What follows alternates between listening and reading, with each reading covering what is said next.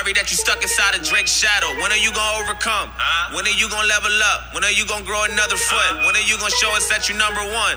And everything that you accomplished in some years about to take me just a couple months. Don't you think I'm bluffing either? I thought you were tough and eager. How you almost sounded Justin Bieber? You look like a fucking beaver. Ten years in the game, but your ass still sitting on the fucking bleachers. Boy, you just another diva.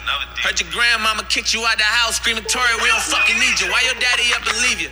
I guess this is how they fucking treat you. And you my puppet, you my cousin Skeeter. This ain't what you wanted, they been waiting for it. I'm Joyner Lucas, what the fuck you niggas take me for? Nah, that's I, I nah, I've never heard that one. but he deserved he whatever bars is coming that nigga way, he deserved all of oh, them. Oh yeah, he did. Yo, yo, straight up for Oh, I think we yeah, we recording. Oh. Um so Go ahead and start it off with the hashtag. yo, I'm gonna just start this episode off by saying hashtag actually no, let me back that up real quick. There there's gonna be few and far times uh, on this podcast. If you don't know, I'm I'm an African American man. Chris is of the Caucasian persuasion, and there is never gonna be a time. I, I'm not like y'all these new age black friends y'all got. Okay, Chris ain't never gonna say nigga in my presence, but there's gonna He be some time. outside of your presence either, though. So I mean, Yeah, well, I, I can't speak on that. You, you, but I'm glad. I'm glad you cleared it up for him. so, um, we got. But there is going to be times on this podcast, today being one of them, where I'm gonna say nigga for both of us. Okay, that doesn't mean this is Chris's sentiment. This is me speaking on behalf of the entire podcast. And in that case, I come back to today's hashtag is Tory Lanez is a bitch ass nigga. A hundred percent. Okay. Oh yeah. I can I, I'm not I, I ain't pulling no punches. Uh no nothing on this little fucking you know what? I apologize in advance to all of my mm, I want to say height challenge people out there. And uh, because there's going to be a lot of short jokes this motherfucking podcast. I'm sorry. See, Tory Lanez went back in the day. Nah, I ain't even gonna go that deep that far. I'm gonna bring that one back though. Uh, Rewind. Tory Lanez. Okay, this is a, a mini re up. We got a different re up for you later on in, in the podcast. Uh, but I guess this would call this will fall under our our new re up segment. Although this is not today's re up segment, but in a revisit to last year uh last week's podcast where we had some breaking news uh finding out that you know our new up and coming artist Megan Megan Thee Stallion uh was shot uh, and then in a you know in related news to that, uh, at the time they were reporting that rap or I don't even is he a rapper or is he a singer? What is he? I don't know. He's one of them new artists. Drake Shadow. Right. Um, it was reported that also Tory Lanez had been arrested on firearms, uh, possess- weapons possession charges. Mm-hmm. And so now we find out uh, in the wash over the last week that that was in fact um, uh, the cause of Megan Megan Thee Stallions being uh, Megan Thee Stallion being shot uh, in the foot, or I don't know if it was a foot or feet, Pinky toe. whatever. Um, it was by Tory Lanez. Uh, Megan Thee Stallion also tweeted out she was shot by someone in the commission of I, I'm I'm fucking this up of a crime against her. Yeah, you right, it of on the violence show. Against right towards her. the end of the last show we recorded.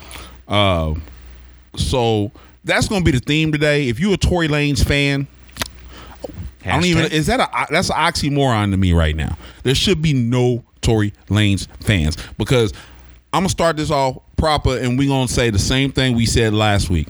Violence against black women must end. Violence against black women must end. That doesn't mean I'm excluding all other women. I'm saying violence against black women must end. They endure enough.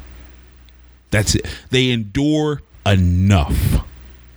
So fuck you, Tory Lanez. Fuck him. Fuck you, Bobby Brown. Uh, yeah, I'm bringing up ghosts. Shit. Yeah. mhm. Oh, uh, Yeah, back, no, back. yeah, no, no. If we gonna let's let's keep it consistent. If you gonna say I can't, I can't excuse. Fuck you, Bill Cosby. Well, I mean, I think everybody's kind of on that train. Um, Mm, I don't know. Mm. But either way, I'm violence on the against black women must end. And I'll elaborate on that more later. But right now, like I said, hashtag Tory Lanez is a bitch ass nigga. So, anyway, yeah. what's the strain of the minute, Chris? What we smoking on today? I'm trying to take my pick. Okay. Um. Ooh, let's get it going. Good. Uh, I'm chosen today's strain as, as the Blues Brothers from Belushi's Farm, and I've got grapefruit Kush to kick Is that it is, off. is that Jim Belushi, the actor? it is All right. has a farm here in Oregon. I've actually been to this farm. yeah, nice Um, place. Yeah, it's down in Southern Oregon, I believe, uh, Eagle Point. I can never- Is that, uh, that may that may not even be a don't- place. I, think it was Eagle Point, but I know. Where, I can't. I can never remember the name of the damn town. it's down there close to like Medford. Yeah. You know, Ashland, I think, is down in that area. All that. What you got? What strain you got? Uh, let's see. I picked up a couple, but I think I'm gonna start it off with. Uh, let's go with the Super Silver Haze. It's a good, um, nice, good sativa uh, strain. The one of my favorite sativa strains because you know, like I think we've talked about, maybe not on the podcast, but sativa strains typically don't hit me very well. Um, Yeah. I really don't get much of the effect. I get a little bit of that that nice cerebral effect in like the first few minutes, but it goes away very quickly. Um, and Super Silver Haze has always been one of those strains that actually does give me a consistent, um, you know, long lasting effect, or at least longer lasting. I can say average lasting for a sativa for me. Uh, so I'm gonna be smoking some of that from uh, looks like Cascadia. I'm not familiar with this place, so we're gonna check them out, and I can actually give you a uh, nice little review. I guess in about I thought 30 minutes. half grammars. Are they half? No, these are one grammars. Oh, I think I got well. I got the double pack on one of these, but uh, I think all of them were pretty much full gram. But one full gram, I don't know. I guess I'm used to full grams being a little bigger than that, maybe. I don't know. Okay, well, um, in honor of today's theme of Tory Lanez being a hashtag Tory Lanez is a bitch ass nigga. Um, I tried to play the Joyner Lucas.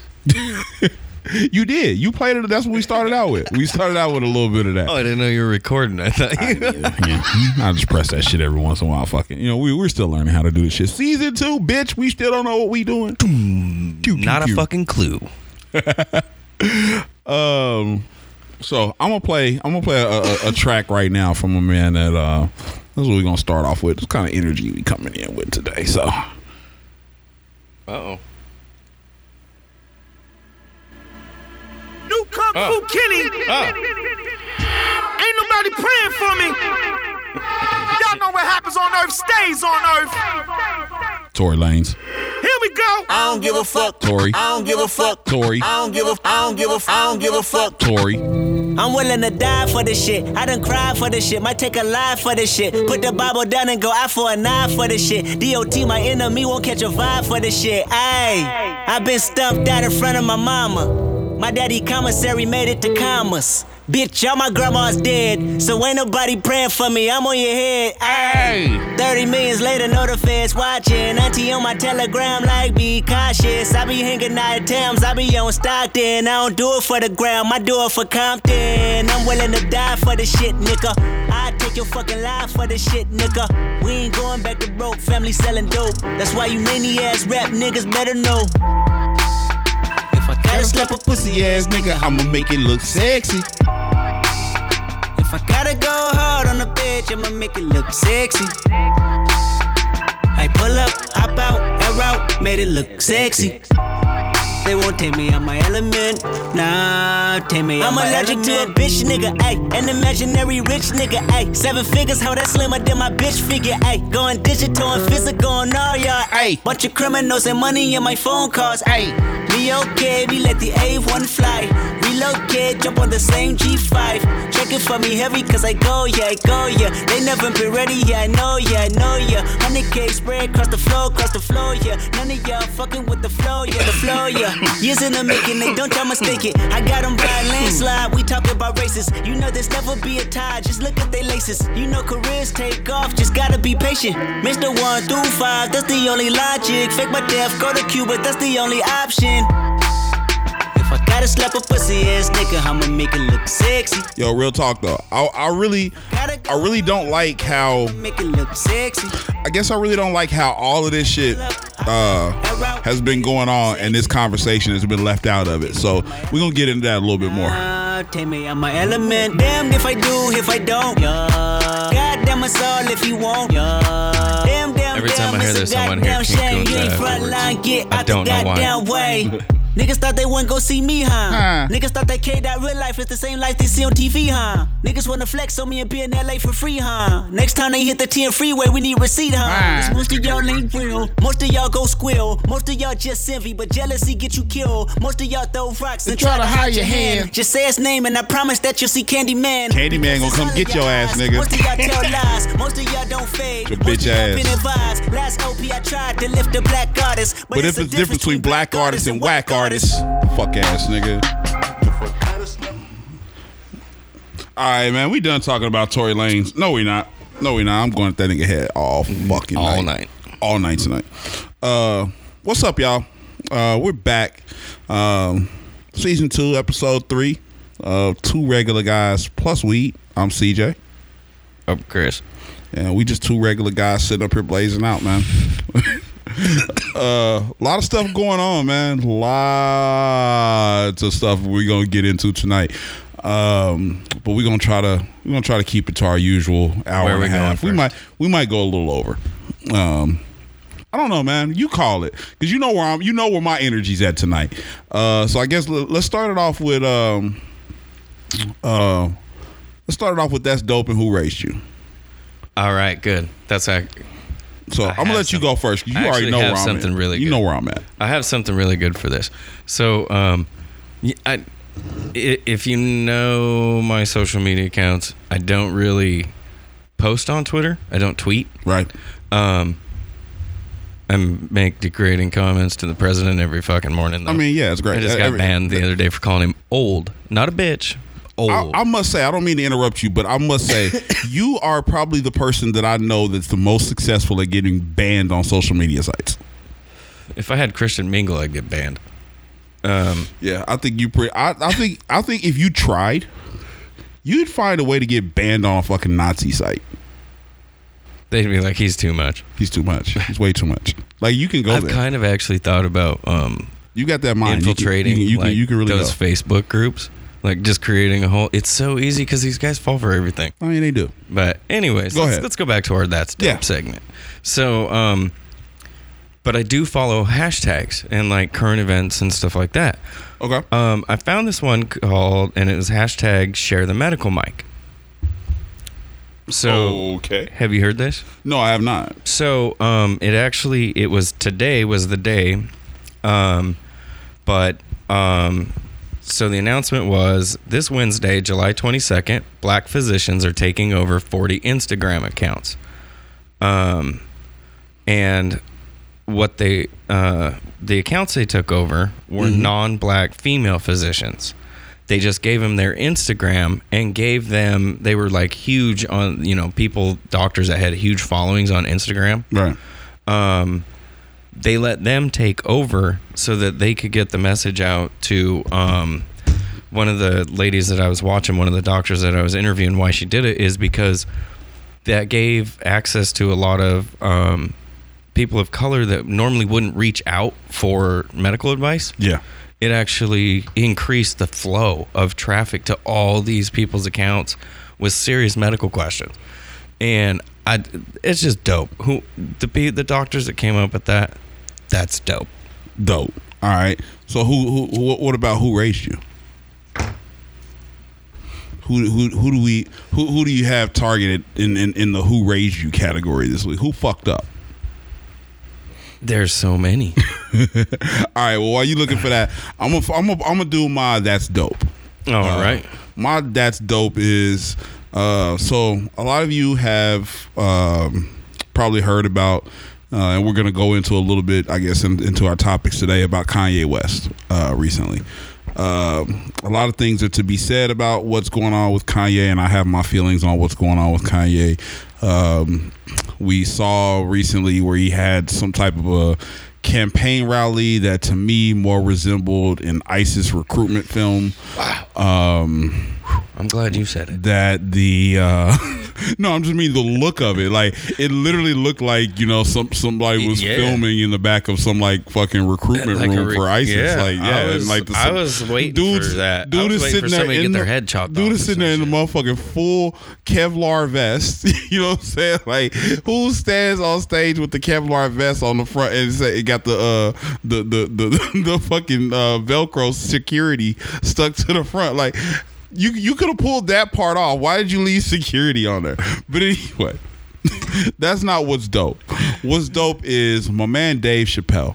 Dave Chappelle um, decided to get his ass up and fly uh, all the way to Wyoming to go sit and talk with Kanye and check up on his brother and see what's going on with you. We all we all out here talking about what Kanye said at the fucking crazy ass rally and shit. Um, and Dave Chappelle looked at that and he saw somebody that he knows and loves, um, obviously not in the right state of mind. And he said, you know what? I'm going to go, even in the middle of a, a resurging pandemic, I'm going to go pull up on my mans and, and, and check on him. You know what I mean? And to me, that that level of appreciation, not only just between artists or celebrities, but just between two men, um, to be able to say, you know, my boy's not doing good. I need to go talk to him, That and dope. that's dope. That's dope. It's kind of you know what's funny is because I almost kind of used something similar for my that's dope, Yeah, but it actually it came from a meme and it's something I've been thinking about is the Will Smith crying meme. I've I've been, I've been trying. No, to, mine wasn't gonna be that. My I think I'm I'm actually going complete opposite where I think you think I'm going. Um, No, I, have some I saw a meme on the on the Will James that, that okay that um it was they actually used Lisa Simpson from The Simpsons standing there with Oh, a shit. chalkboard No, he didn't. and it says um actually let me pull the meme up and it it says what did I do with it? The meme Oh, it says the fact that Will Smith crying turned into a meme is proof that the mental health of men is not serious is not taken seriously. right. Who we we gonna get into that? So yeah, I'm and glad, I I'm glad was you brought like, that up. boom, that's dope that people are actually talking about this now. Yeah, because you know the, the, we we we need to, and once you get to a certain age, I guess. I think for a lot of people, I had to I had to do some self realization today. Uh, actually, just before we we uh, we came over here, uh, so um, I have some thoughts. So, um, so who? What about you? Who raised you? So that one, I have really, I have a hatred for pedophiles and just deeply. I think most of us do. Oh, yeah. Um, there's a. I think everybody hates pedophiles, but pedophiles.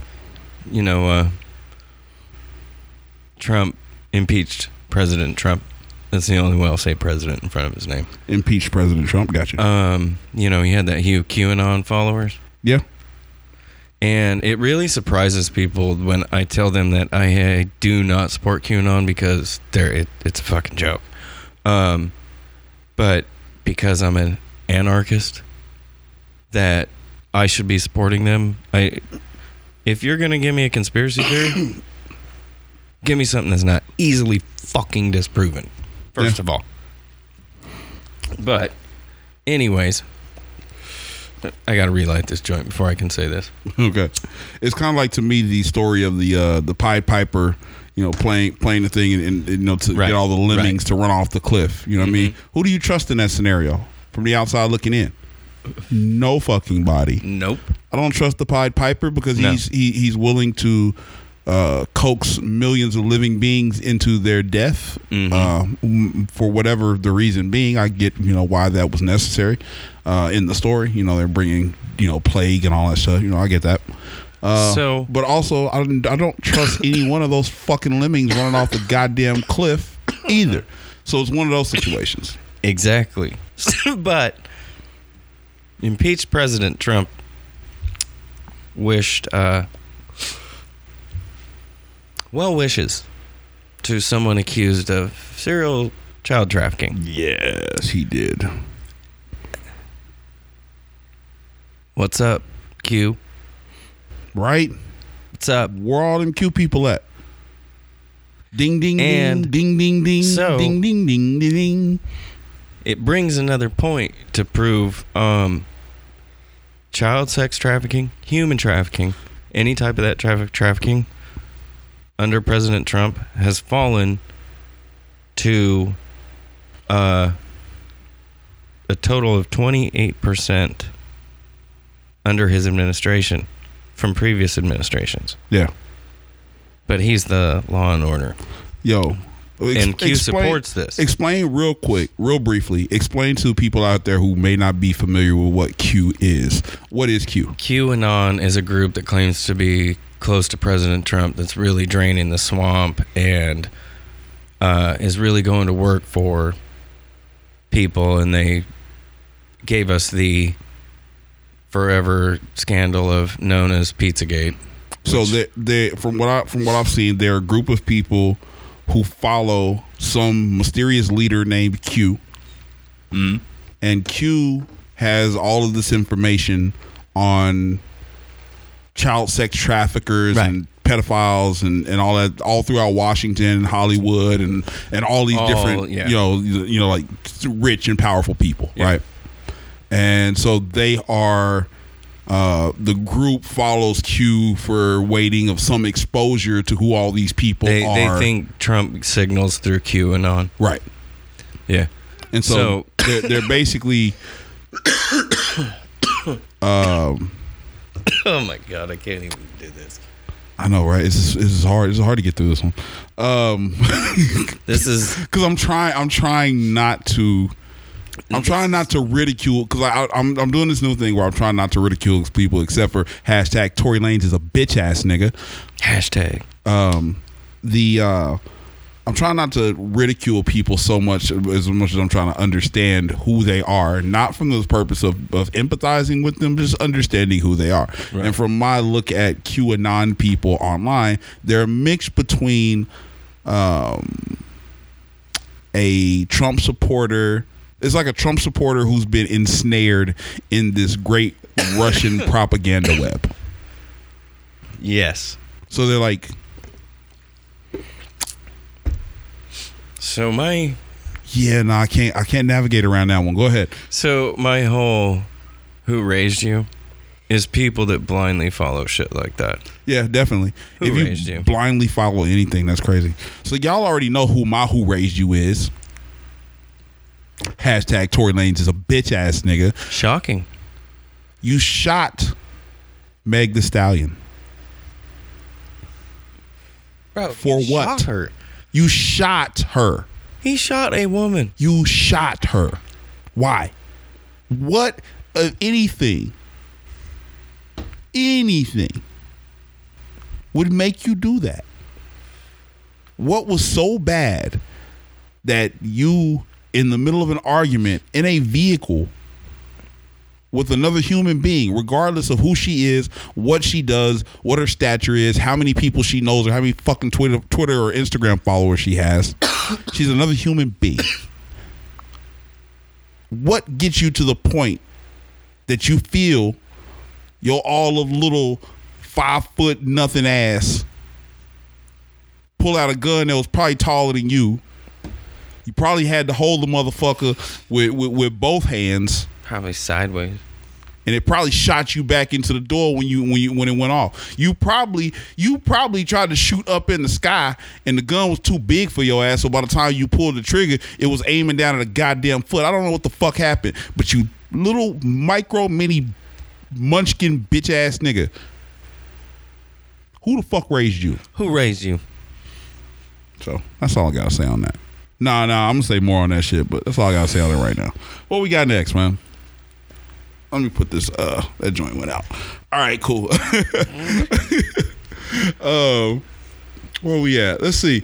Uh, we got some shit going on. Um, in the uh the news, the national news. We've we we broadcast uh from the Pacific Northwest and uh, Portland, Oregon, or just outside of Portland, Oregon. Sorry.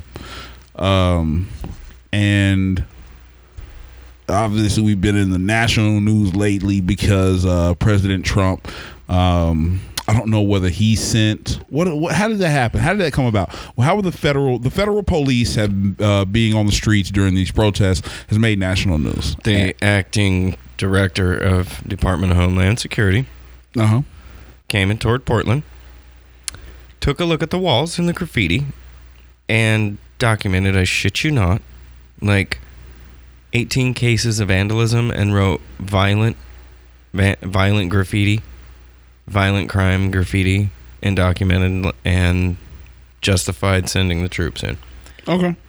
So then they send the federal troops in, um, which I think is it, there's there's a few distinctions that we should we should make here. Um, somebody broke it down to me earlier, um, who has a background in law enforcement here in the state of Oregon. Um, said you basically have a few different levels of police out there. Mm-hmm.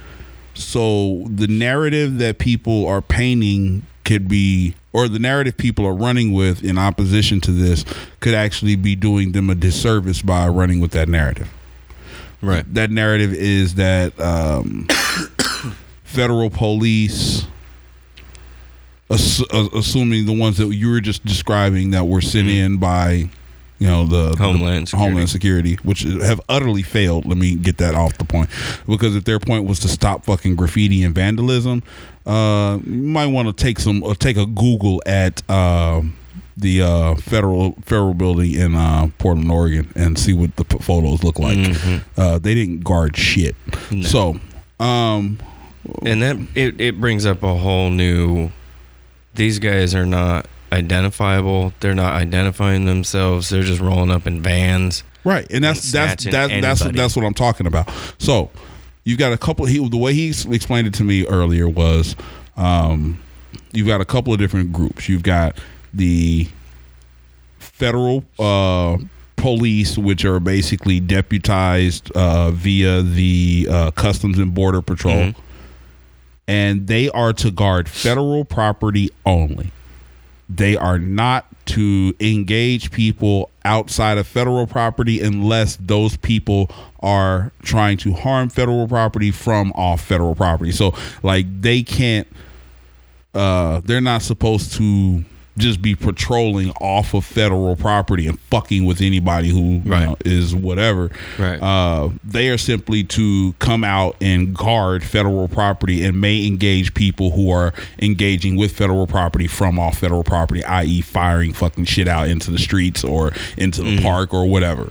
One of those parks, I think, down there is a federal park as well, so their their authority also extends to that park. Um, then you have the U.S. Marshal Service. Now these guys can go any fucking where. Mm-hmm. They can do whatever. They're like the queen on the chessboard. Yeah. Um, they are Those allowed are the guys to. you don't want coming after. you. and those are the ones who are rolling up in the unmarked vehicles and snatching people up because they have the authority to operate off of federal property. yeah. Then you have your city cops who are basically there at the federal property to back up federal property, the county cops and all that shit, or a combination of city, state, you know, local, all that shit, you know, that that are fucking, you know, guarding the justice center and all that other kind of stuff, right? Yeah. Uh, and they also can operate wherever. Yeah. Right. You know, they're the sheriffs. They're the uh, boy. They're, they're not. I almost said Boise. they're the sheriffs. They're the just because I know we have Boise up coming up as well. Um, they're the sheriffs. They're the um, uh, Portland City Police and the uh, Oregon State Police. Mm. So, um, what they're showing people is those federal officers who are guarding that you know federal facility but then what they're also conflating with that is fe- these federal officers are coming off and arresting people Right. in unmarked cars, which that is happening, but that's the U.S. Marshal, still federal police. But I just think that's an important distinction to make, only to under for people to understand what they're dealing with. You're dealing with literal chess pieces on a board. Right. Um, so you know, move accordingly. Uh, you know, if you don't if you don't understand what that means, get with somebody who, who plays chess and, and can see this. You know, what I mean, how the way it plays out. Uh, because you know, it's important. It's important to protect yourself. These people have access to a large database of information. It doesn't take very much for them to learn who you are Nope. and um, be able to find out who you know everything about you and can act in a way they want, uh, whether that be in the confines of the law or whether that be you know being just on some hey you know I've been out here for fifty plus nights and you've been fucking out here railing on me and I'm fucking just trying to earn a living, um, you know what I mean? And and yeah there's some assholes in my department. I'm not fucking one of them but now I'm having to be forced here to do this shit. I could fucking quit yeah but then what would that do? Um, and I'm not making a case for the police. What I'm saying is is that same motherfucker could be the one who was moderate Right. and they can get radicalized just as much as anybody else. And that could be the motherfucker that just decides, hey, I've lost everything. I've lost my fucking, you know, will to even do this job. I'm gonna pull up at your crib with all this information I got. And. Protect yourself. Move will. accordingly. Uh, understand. Understand. Just understand what you're dealing with. Bottom line Right. understand what you're dealing with. That's it. So, um, I You brought it up. We got to get into it. We got to get into Boise. It's weighing on me heavy. so uh, go ahead, you run with that. so, Actually, actually, before we get to, I, I did have a couple more things on this. all right. Um, what do you think about the the the addition of the moms, uh, the mom wall joining the protest? part of me is is loving it. but Okay, part of me is like, is this just another, you know? No, We'll another, see. ano- another, uh, pink pussy hat. yeah. Yeah, that's the dads joined with the it's blowers the last the night. yellow- it's are the you- cool thing to You do. You saying the yellow T-shirt is the new pink pussy hat? I don't know. That's I'm, I'm hoping it's not. Hey man, don't have the moms pulling up on us, bro. No, that I'm all for the moms, but I'm hoping. I I think it's just I get let down by so many of these that it's like this is the one that could really truly change the world. Yo, Like, I was on Twitch watching like, this shit I've the other got- night. Like it's because now that and they came at the moms last night and they took it, oh yeah, they did. and I was like, all right, if they're back tomorrow they, night, they, they, all right. Let's let's keep it one hundred. let's keep it one hundred. They didn't really come at the moms full speed. no, full throttle. they didn't come at them like they've come at us. Nah, they came. They No. came in mom. They came at the moms at like ten percent. There was there were some drop kicks though that I saw and I was like shit and she got back up and she was like man fuck you and she starts swinging. I know, I but- like, I know, but- I alright. know, but, but they came at the moms at like ten percent, bro. ten percent. Yeah, Yeah. They ain't get the full. Um, I mean, as I they shouldn't. I don't want them to. Don't get me wrong. no, no, no, no, Don't get me no, wrong. no. If you start fucking with people's uh, people's mamas, you fuck with you fuck with a bunch of older white ladies, a bunch of older ladies. Period. Mhm.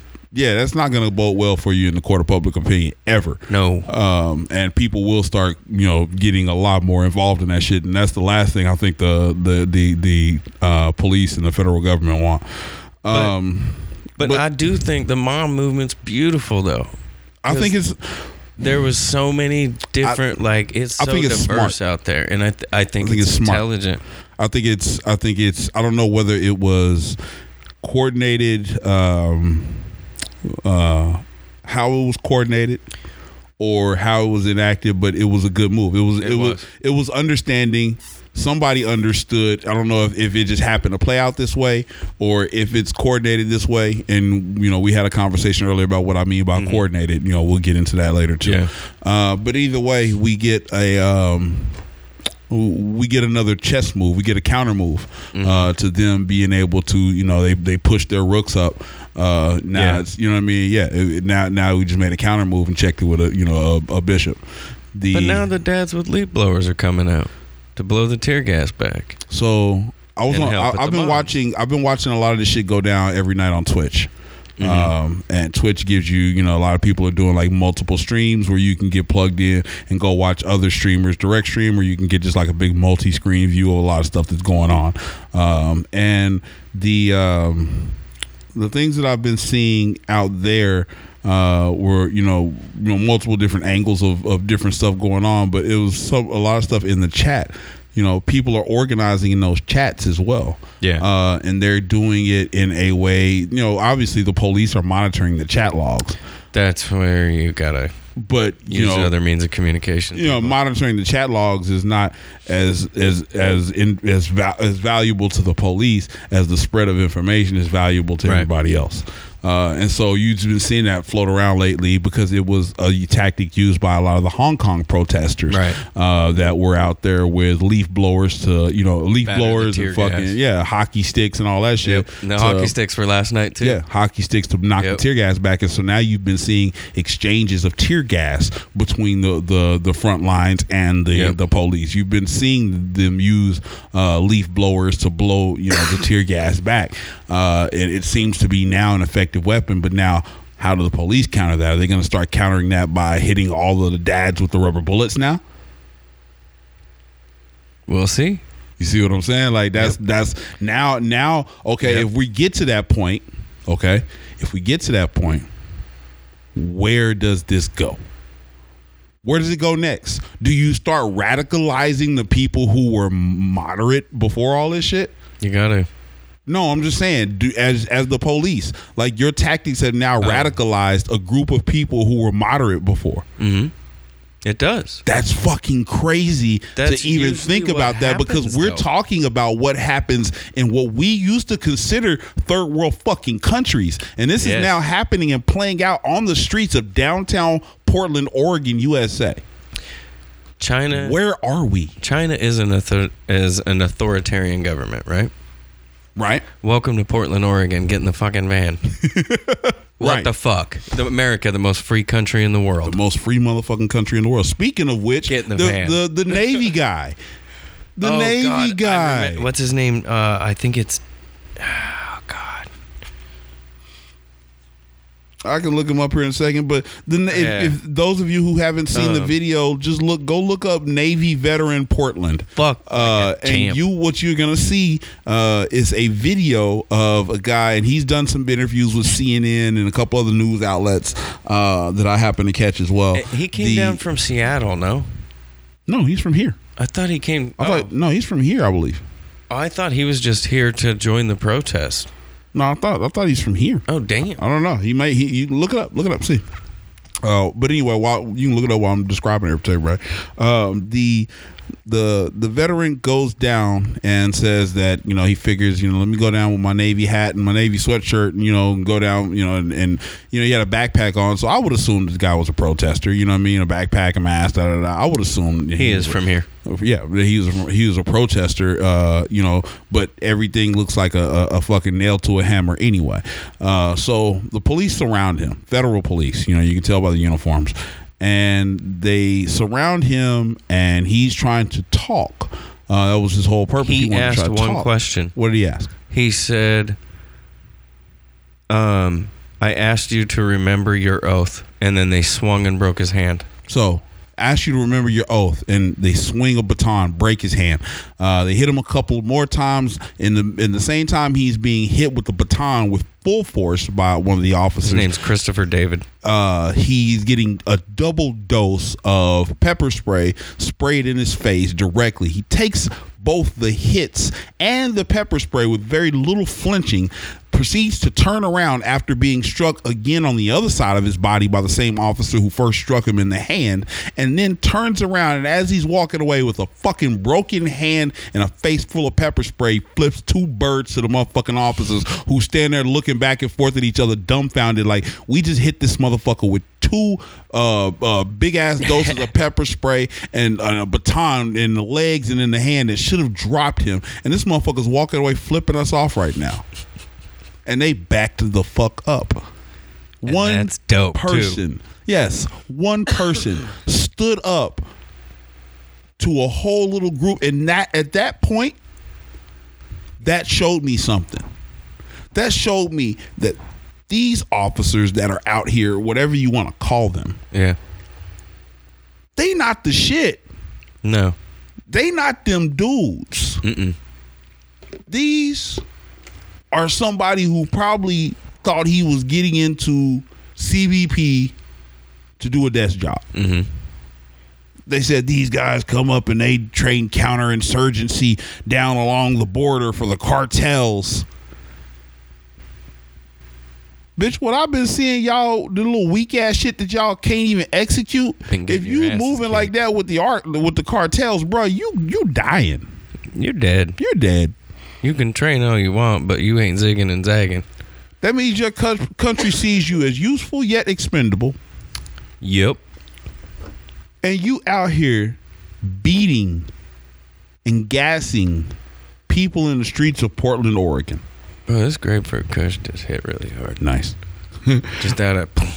Oh, and speaking of which, the mayor, Ted Wheeler, Oh, he says he's going. He gas. says he's going down. Get your gas, Teddy. He's- Get he's- your fucking gas. Uh, so I'm going to check in on that a little bit later and see how what happened. He with, better uh, stick around Ted and get his fucking fair share to Yeah. know what it's like. Fuck We might, we might, we might re up what happened with Ted Wheeler tonight down at the protests.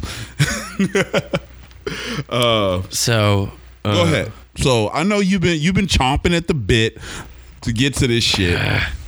You've been So chomping at the it- bit. You, it's kind of a re-up too, and it was. Uh, Is it? uh, But is it? It's not a because re-up. it is because I I mentioned back in the Sarah Brady episode in season one that okay, that's fair. I in as much as I hated Ammon Bundy and I agreed with him in a lot of circumstances. If it's a re up for you, it's a re up for me too. And, and the only way, this is how I'm justifying it. The only way he could ever get me on his side or get me to agree with him like this is if he joined a BLM protest and a defund the police protest. And guess what the fuck happened last night? Both of those things. Both of those things. Both of those things. Um, And for I don't know how to feel about it. So uh, give a brief breakdown of who Ammon Bundy is. So he's from the famed Bundy Ranchers in where were they? Nevada. Nevada. Yeah.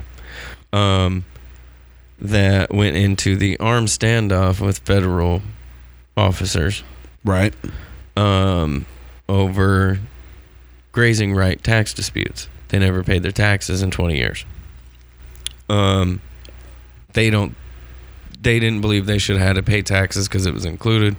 It's a big, long, drawn out story. Right. Then, um, he led a that that protest know. that protest against the uh the it's funny too how things come full circle because he get, he came to fame protesting the BLM right. and now he's coming I didn't back into say fame that. I by didn't wanna put- with BLM. How Being things from Idaho, it's uh, every time. Even now, when I hear BLM at first, I have to see who's saying it or talking. and about that's it because that's I'm like, uh, for, for those who don't know, BLM does own two meanings in this country.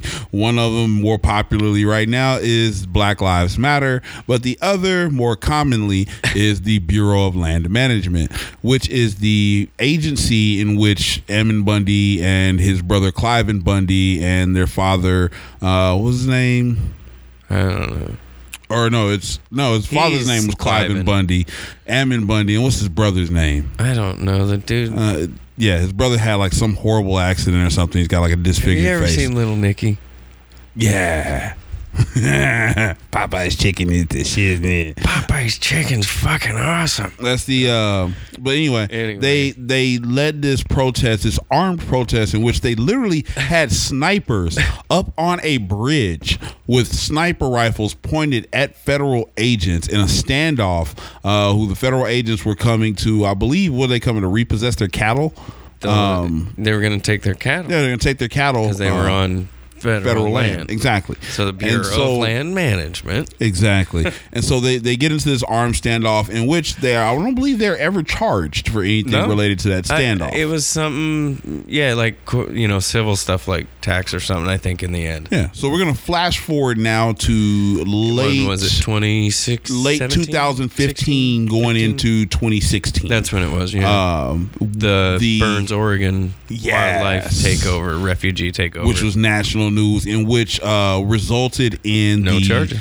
uh, Dismissed. Well, resulted in the death though of Lavoy Finicum, which is relevant because of it is what It's- he's saying in this. in- I- and that's yeah, and um, so- however you view that situation. This is why, and it's weird that this all. That's why I'm having a hard time with it. the the well, see, you should have a hard time with it because we've all been conditioned in this thing of a black person dying at the hands of law enforcement is not as much of a tragedy. Like nobody's gonna cry for a 22 year old black kid who gets shot in Chicago as much as they would cry for a 55 year old white man who gets shot in Oregon And even if both of them are in why, commission of um, the same exact crime.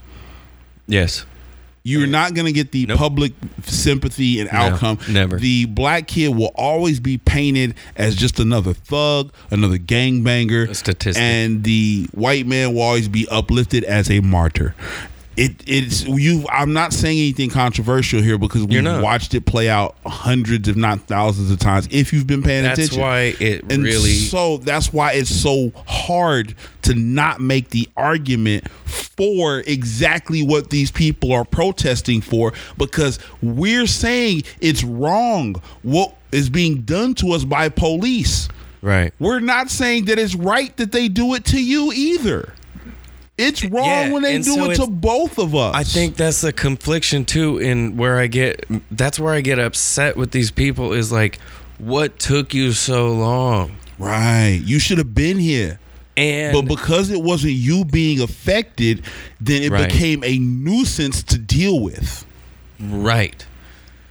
And so when I saw that video of Ammon Bundy saying he was joining and the the Black Lives Matter protest and the defund the police protest, I, at first I thought, okay, he's doing this for show. Right. But then when he said why and he got into his details, I was like I want I'm upset because you haven't been here. But at the same time it was like bring it in. Welcome to the club. So Like- it's often said, and it's very true, that people at odds with each other usually have more in common than they do not. Right. There is a lot of room, a lot of commonality. Uh, there's this really funny dude. I don't know if he's just like a performer or content creator on YouTube or whatever, but a uh, white dude who gets on there and he's fucking telling stories about the first time he got invited to a cookout. you seen this dude? You know what I'm talking about? I'm gonna find this shit real quick. But it is a, um, it's one of those things. This dude is just telling this story. He's fucking really funny when he's telling it. oh, is he from the south or something? He's got a real thick accent. Kinda, yeah. He's got a. Uh, Or maybe he's from like the Midwest or something. I don't know, but I think I think I know who you're talking about now. Yeah, and so um, the uh, let's see here. He go he go there it is boom. Uh, his name's Zach Rushing. That's his name. Um, he goes to a cookout that you know he gets invited to by his friend, and he's never been to a cookout where he's the only white person. Uh, and you know he starts going off. Uh, All right, I'm gonna start this one off by saying yeah. I got a lot of black friends. Okay, most of them I got through playing football. They were my teammates. We've been to war together Makes on the sense. football field, love them to death. Now, with that being said, ever since I have had said friends, they have told me that I have a bad habit of putting them in white people positions. I do not fully understand what they Very mean. true. They gave me the reference of like passing a cop on a two lane road because he's going underneath the speed limit. Very true. I that makes them that. nervous. Anyway, about a week ago, get a call from a buddy of mine. Play football together. Been in the car with too many Hey, white buddy, people want you to driving crazy around police. Hell, you ain't got to hit me in the face with a wet mop. I like cookouts. So I show up to the cookout. All right. I'm gonna skip through a little As I bit. step, skip forward a little bit real quick. You ain't oh, what we gonna do. hit me in the I have face no with a wet idea what spades is. No, that, I gotta run Especially back. the head woman there, because she ranked up top. That's great grandma. You don't mess with her. I finish this pie and I drift off into a Caucasian psychosis of a food coma. And I did just like this right here, just like this. I went, whew, I'm full. As soon as I lifted my head back up, the table I'm sitting at is no more food on this table. I don't know how long I was out for, but somehow I have. I'm still in the same chair. I have been dealt into a high stakes spades game at an all black cookout. Besides me, what the fuck is going on? How did I get here? At what point in my life did I take this turn to take me to where I'm at? Right. And now the cards is in front of me, and I got no idea how to play spades. Okay, none. I got no idea. Mm-hmm. All right, I'm white. We played go fish and cornhole. All we did, we got bored one day, literally did the whitest thing possible. Walked out in the field, got some corn, took our pocket knives and cut it off the stalk. All right. Put it in a bag, went over there, found some plywood in the shed, cut a hole in it, put it on an angle, and we tossed it at each other. That's what we do. I have no idea what spades is. So as they give me the runaround idea what the hell is going on with this spades game, I realize I look at my hand and I realize that I probably got a pretty decent hand. Well, they asked me, they said, Zach, how many books you got? Which they had just explained this to me now. I'm talking about just now. I said, looks like I got eight books. Apparently, that is the wrong damn answer for your first hand of spades ever, because as soon as I said I got eight books, three Glock 9s hit the top of the table. Boom, boom, boom. I've got every damn spade you could possibly have and three other aces. Oh shit. Well, as I survived that round, I go to get up, and one of his cousins come over and taps me on the shoulder and said, Hey, buddy, you want to go throw bones? I don't know what they're talking about. I ain't got a about throwing shitting clue dice. what they. Yeah, I'm gonna skip to the end. Next week's Mama T's birthday. You coming back? And I baited. He said, Now, as I open my door, I feel a tap on my shoulder. I turn around. The whole damn cookout is behind me. Everybody there is right around my truck. And this is the important With Mama part. T right there in the front and my buddy. And he looked at me, he said, Hey buddy, next week's Mama T's birthday, you coming back? And I looked at him. Bamboozled on what to say. And the only thing I could come up with was, You damn right I'm coming back because that's the best damn barbecue I've ever had in my life. I don't know if you ever been to All Black Cookout, but I'm gonna tell you something. If you get the invitation, you better take that shit because that is the best food you ever gonna get and the nicest damn people. I scared shitless. I ain't gonna lie. I'm a big guy. I was acting like a little bitch. I didn't know what was happening. But at the same time, that's the most fun and some of the best people I've ever been around in my entire life. I'm going back next week. Bet. I told him, I said, y'all, y'all need me to bring something like some ice because I ain't trying to cook with y'all. Y'all, y'all want some ice? Or like, or like some. Uh, you I trying to cook with y'all. Kyle that wears monster hats and shit. He's a paper And towel. You know, so he'll, he'll feel at home. He got wife beaters and stuff. Y'all, what y'all need? I told him I couldn't bring nothing but myself, me, and I. Which I will be there. Shit. And that's the important shit is what he said there in that last part was the most poignant part of that to me he said i went there i was scared shitless Why? Because he went there with a prejudice but he went there that's the thing he went there and he acknowledged the fact that he went there with a prejudice. I don't know, like I said, I don't know if he's just telling a story for the internet, mm-hmm. but I don't, and I don't know if this was a true story or if this were his true thoughts. Okay, I'm not gonna say, I'm not gonna get into all of that. My point is, is how poignant that point was it was saying that before I went here, I did have a stereotypical outlook. I did have a point of view that uh, this was going to be dangerous for me. This was not. This is not going to be a place where I was going to be accepted. This is not going to be a place where I was included. But I still went there, and I want people to understand that that's how Black people feel in this country all the time. Right. We are afraid, but of different shit. We are afraid of not just to go somewhere where there's all white people. We are a lot of times afraid to even go to where it's just a white institution. We are afraid to walk into banks. We are afraid to walk into loan offices. We are afraid to walk into uh, uh, uh, uh, uh, mortgage companies. We are afraid to walk into anything that requires any type of barrier or invisible barrier that we can't see or overcome our own personal selves in order to be able to achieve. And that's the part that most people don't understand. But he felt that in that moment because he said, I was scared to go but I went. And so when people uh, start to get that level of empathy, then that's when things start to really get better. Um, and so that's why I thought that whole thing was so dope, and that's why it was so important to me, uh, just to let, kind of let that play through, uh, because he That did kinda relate. experience some Yeah. of the shit that he was afraid of when he when he was talking about, oh, I was in a high, I, I, I went to a food coma, and it came out to a high speed, a high stakes uh, uh, spades game. He said, I said I had eight books, and all of a sudden three Glock nines hit the table. Now he's telling a joke, but he's making light of the fears that he had when he came in. Right. And he's saying, "Holy shit!" It's a, this basically it just got loud. People start talking shit. Shit started getting crazy. Oh, you motherfucker! da, da, da." And it probably felt like three guns just hit the table. You know what I'm saying? That's what I hear when I hear him say that because I Oh yeah, understand. because like oh shit. yeah, because Like, for what he says, an all black cookout for me was just a barbecue. right. I didn't understand when, when people we was putting this extra term. Oh, you going to a black cookout, and I'm like, oh, what's the black cookout? I ain't never been to one of those. What the fuck is that? I, I've been to barbecues and shit with all the homies and the family.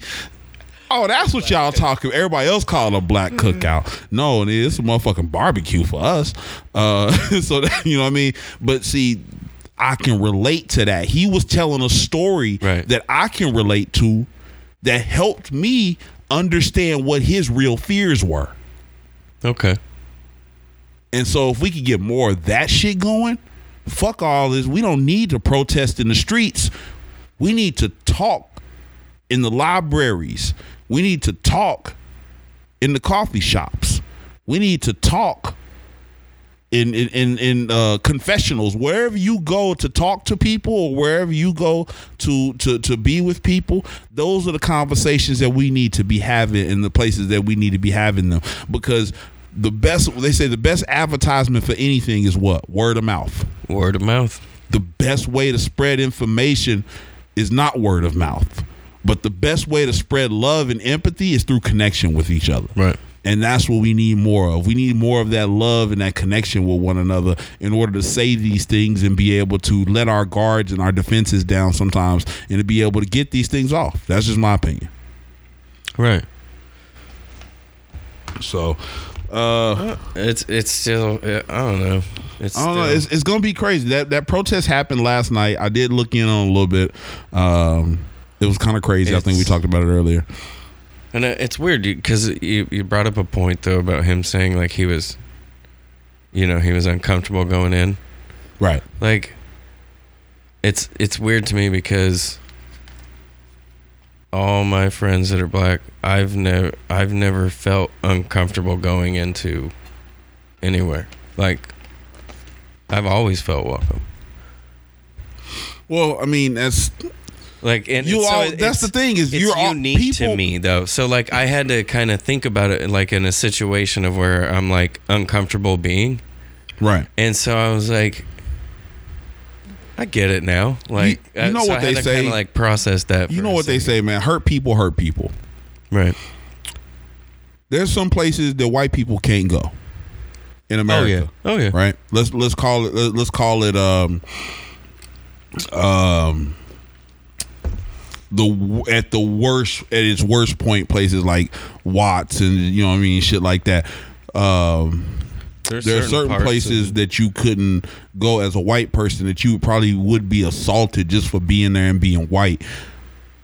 But you have to understand why that happened right.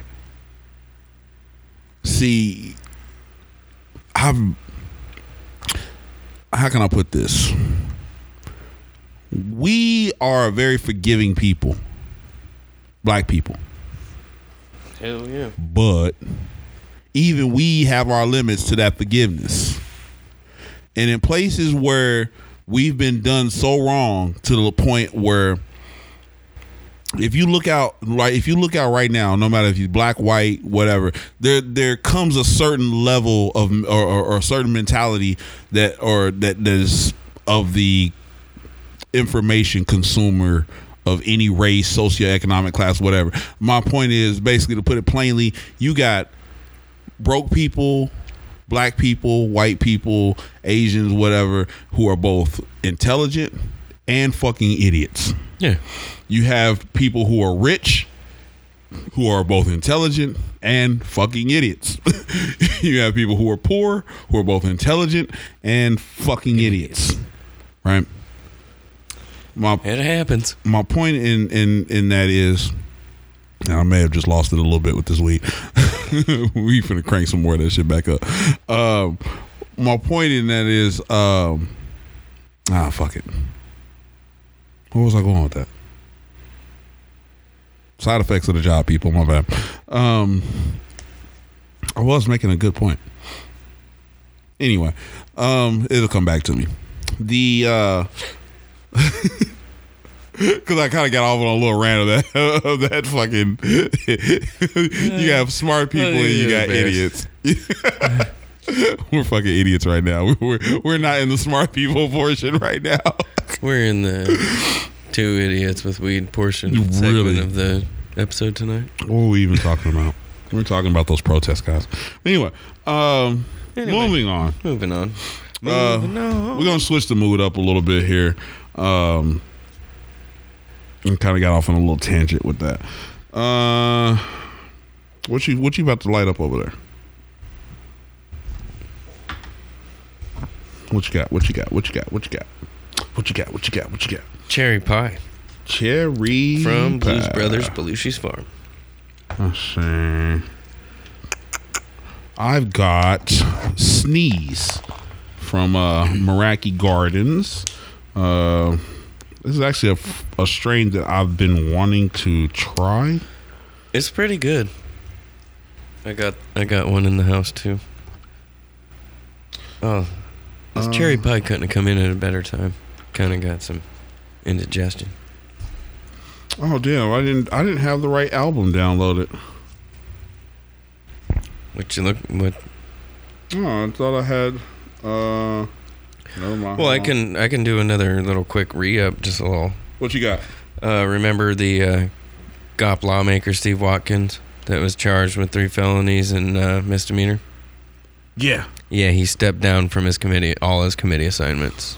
Now he was the one that was charged in. Um, what was it? Him and his wife, wasn't it? Both charged uh, with Voting crimes. Oh no, no, that's I'm thinking of the one that was charged with the money crimes. Okay, yeah, that, this is the guy who we were talking about. Yeah, last week with the uh, um, the that voted. What was it like in three or two or three different elections or something like that? Yeah, three different elections that he wasn't allowed to vote in. They gave him chance after chance to fix it, and he still didn't fix it. I mean, they arrested him 30 minutes before his debate. I I mean that's that's kind of on him. So fuck that guy. All right, here we go. Yeah, My intuition is telling me there'll be better days. yeah, yeah. Finna give him some bars, Chris. Yeah, nah, I ain't. I ain't doing that shit. Is this the instrumental? My intuition is Hell telling nah, me. I, I give them bars over the bars. I like this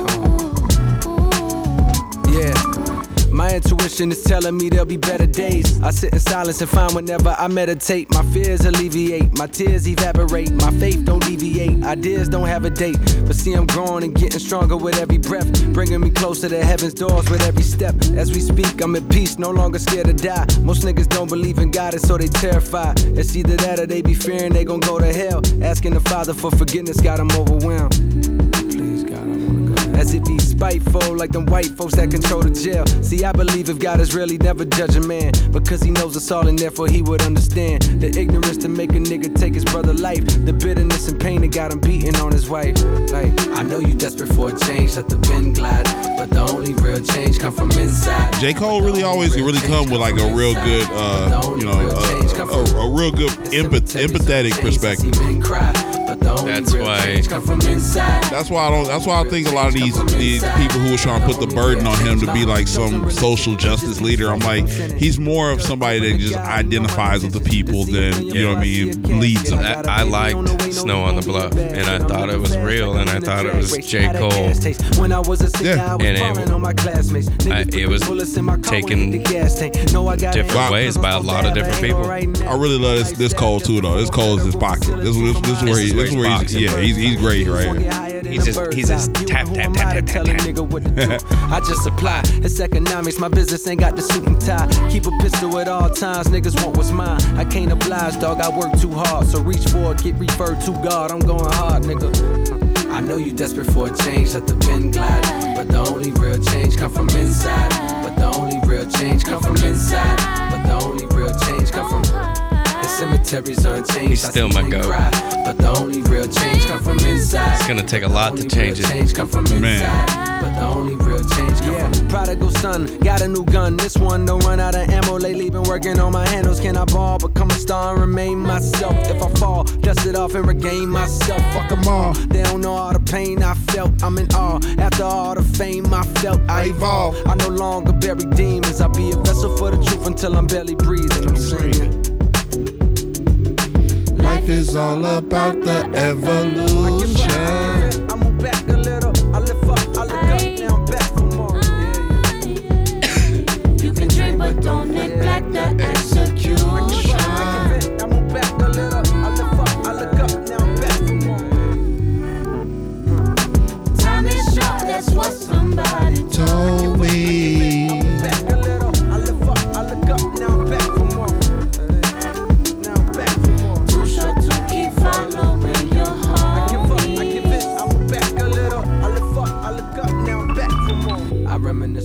To a time niggas threw their hands. All of a sudden, niggas popping trunk and then we scram. Finger on trigger, make a little nigga understand What it's like to finally be the motherfucking man. Eyes wide, that's from the power that the coward feels. Niggas die for bitches disrespecting Dollar bills. Bloodshed then turn the city to a battlefield. I call it poison, you call it real. That's how I feel. Pistols be popping and niggas dropping a heartbeat. Scattered like roaches, a body laid on the concrete.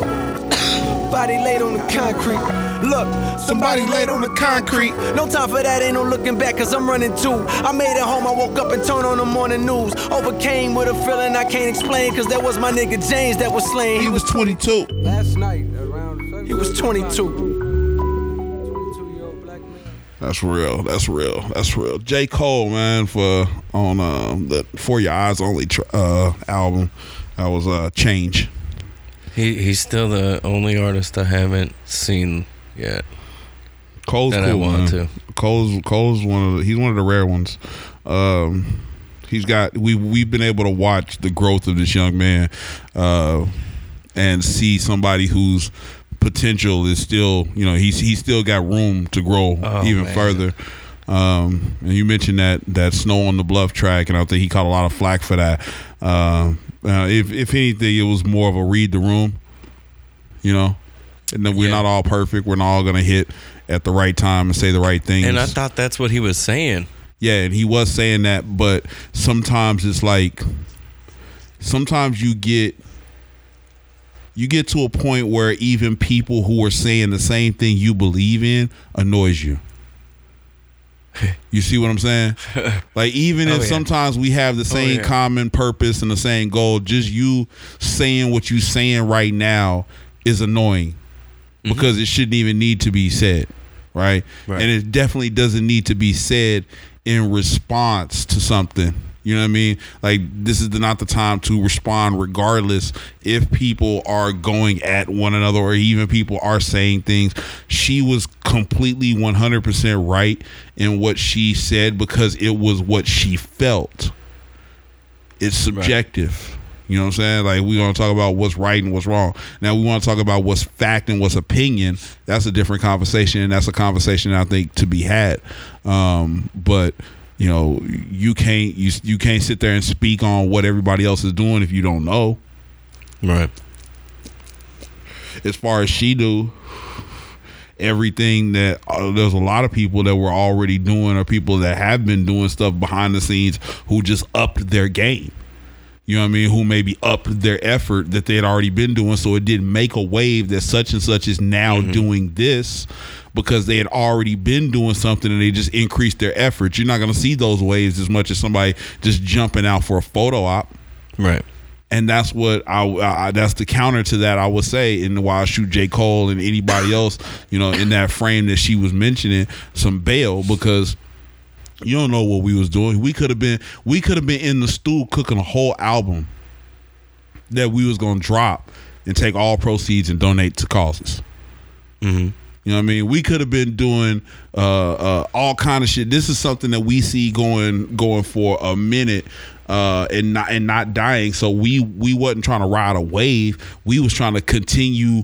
You know, once the once the enthusiasm dies down, we was we got something in the tuck to keep the movement going. Because from what I've uh, what I've heard, just you know I mean on, on, on other from other music sources and and, and, and read in, you know different uh um, you know little headlines and shit on on music websites is that all three of them. And when I say three of them, I mean Drake, Kendrick, and Cole. You know, the people who will be in the scope oh, I wouldn't say Drake, but more Kendrick and Cole, who would be in the scope of what she was talking about. They all three of them got albums in the tuck right now that they're not releasing. Right. J uh, J Cole's dropping two new songs tonight, I believe. Yeah. And so all of them have music ready to go and they're not releasing it during this time for a reason.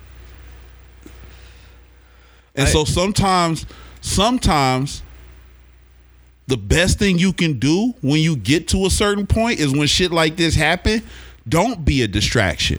Right. Maybe they played it that way. And who are you to say that their call on that play was wrong? And but I mean, I seen uh, J Cole was actually in the front lines, was actually marching in Charlotte, was actually getting water passed out, was helping people, and so I didn't even know he had, like, I didn't. I guess I didn't know he had been called out for something. But um, he had mentioned that he didn't want it on his social media, but people were posting it. Right. And so that, like I said, sometimes people understand that, hey, I can go physically help. Just don't make me a distraction. Just let me be here to help. and that's what he wanted and so i didn't know i didn't know um she had been called out like i didn't know that or you know vice versa or whatever i didn't know that had happened until after i heard the song Uh huh. and then i was like i looked up something and i was like whoa oh wow and so i didn't even know any of this this had unfolded i thought it was him saying how he saw it and kind of what was going on and him learning in this whole time but i didn't know that the event had other this other event had transpired yet Yeah. I mean, that's that's. so i maybe if i would have I can known see it. I, I see it from both perspectives, though. That's the thing. I don't want. to. I don't want to act like you know this young lady is not valid in what she is saying. No, not at all. She's hundred percent valid because what I what did I start off this podcast by saying? Violence against black women must be stopped, and I believe in violence against black women in all forms. I'm talking about physical, mental, sexual, all forms of violence protect, perpetuated against black black women need to cease. that cease. includes silencing That includes silencing. That includes, uh, uh, you know, gaslighting. That includes all, all, you know, uh, that that will be put under mental, because I, I said I was going to break this down. I'm gonna, I'm, I'm, I'm gonna go there real quick, and I'm, I'm not going to spend too much time here, uh, because it's pretty fucking. Your time. No, no, it's pretty, it's pretty straightforward. Y- yeah it should be pretty straightforward but i'm saying if you have to spend your time So,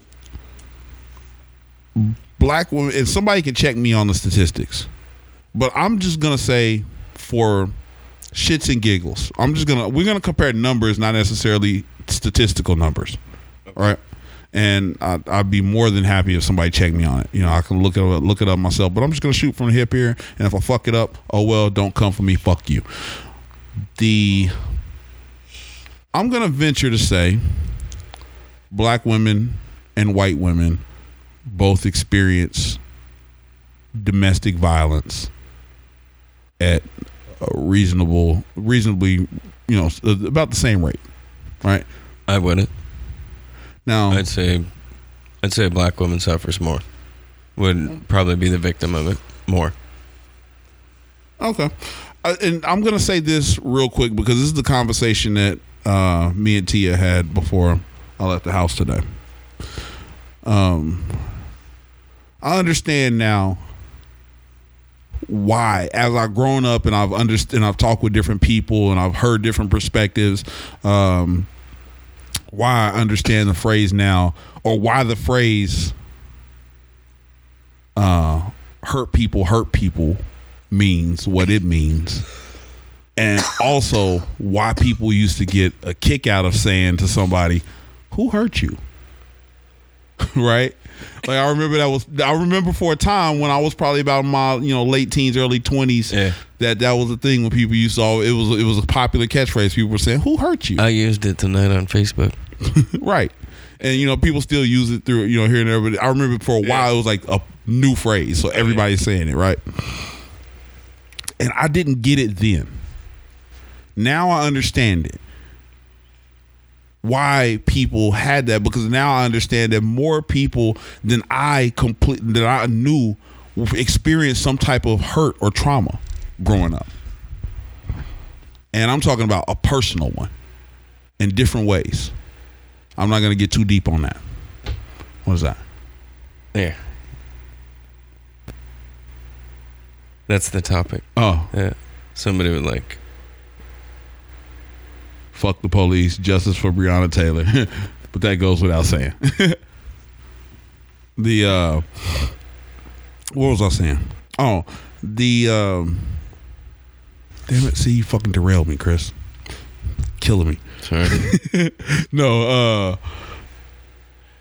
anyway, black women, white women, I'm gonna venture and say roughly women just in general experience all women experience some I'm gonna say all women at a high rate, but I'm gonna say black women. I'm gonna venture to say suffer more. And then you have the rates of women just in general growing up as children who are preyed upon in one way or another uh, through their teenage years, who are preyed upon in one way or another. Mm-hmm. That number, I'm starting to find out, is way bigger than what I originally thought thought? it was. It's, it's I'm thinking this is- traumatizing to I'm- see, isn't it? Yes, I'm thinking these numbers are small. No. when you call look at relative population. I'm thinking it's probably you know more numbers in the cities because there's more you know there's more people there. Yeah. But I'm finding out that it's very prevalent in rural America. Mm-hmm. It's very prevalent in suburban America. It's very prevalent everywhere. Um, It's and, weird. and just the sheer numbers of it happening in the city with things like abductions and, and you know what I mean, fucking uh, uh, uh, people. I don't even want to go down the, the whole path. You get what I'm talking about, though. I don't want to paint that picture here because we didn't give a, a proper warning to people. But the um, the sheer numbers are way bigger than I thought they were. They hit closer to home than I thought they did. Yeah. Um, and I'm ex- I'm gonna say venture to say that women of all ages, races, backgrounds experience those traumas. But the reason why I also go over the top sometimes and say black women in particular is because see there's a perp there's crimes that are that are, that are undeniably committed by the state against black men. Right. Every one of us got a black mama. Every one of us got a black sister. Every one of us got a black daughter if we have a daughter. That's another trauma. Um, what was done to us through Section 8 housing and the splitting up of our families and that load that it put to bear on the, the the the shoulders of a lot of single black mothers. And I'm not saying there's not single white mothers. There's a lot of single white mothers. I'm not saying there's nothing. right. None of that. What I'm talking about is right now. nobody's hunting little white boys. They hunt poor white boys, but nobody hunts white. See, a little black boy can get killed regardless of how much money his parents got. Right. If he in the wrong place at the wrong time, Yep. and those places increase in size and number, the darker your tone is. So I may be able to pass because I'm a lighter skinned black guy. I can pass as less threatening on a little bit of the the white radar. I, I would say the white the, the the radar of white fear that motivates some of these crazy people to go off the hinge when they just see a black person moving towards them. Right? Um, we all know.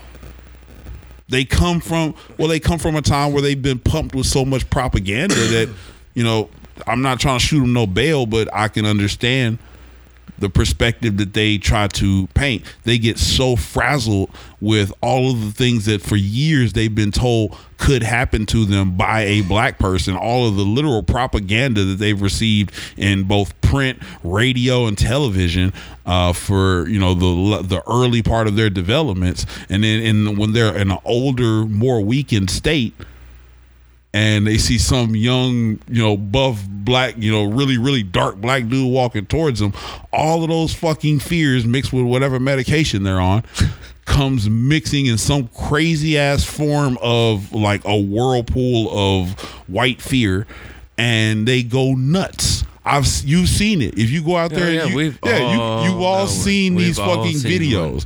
They flip out. Funny.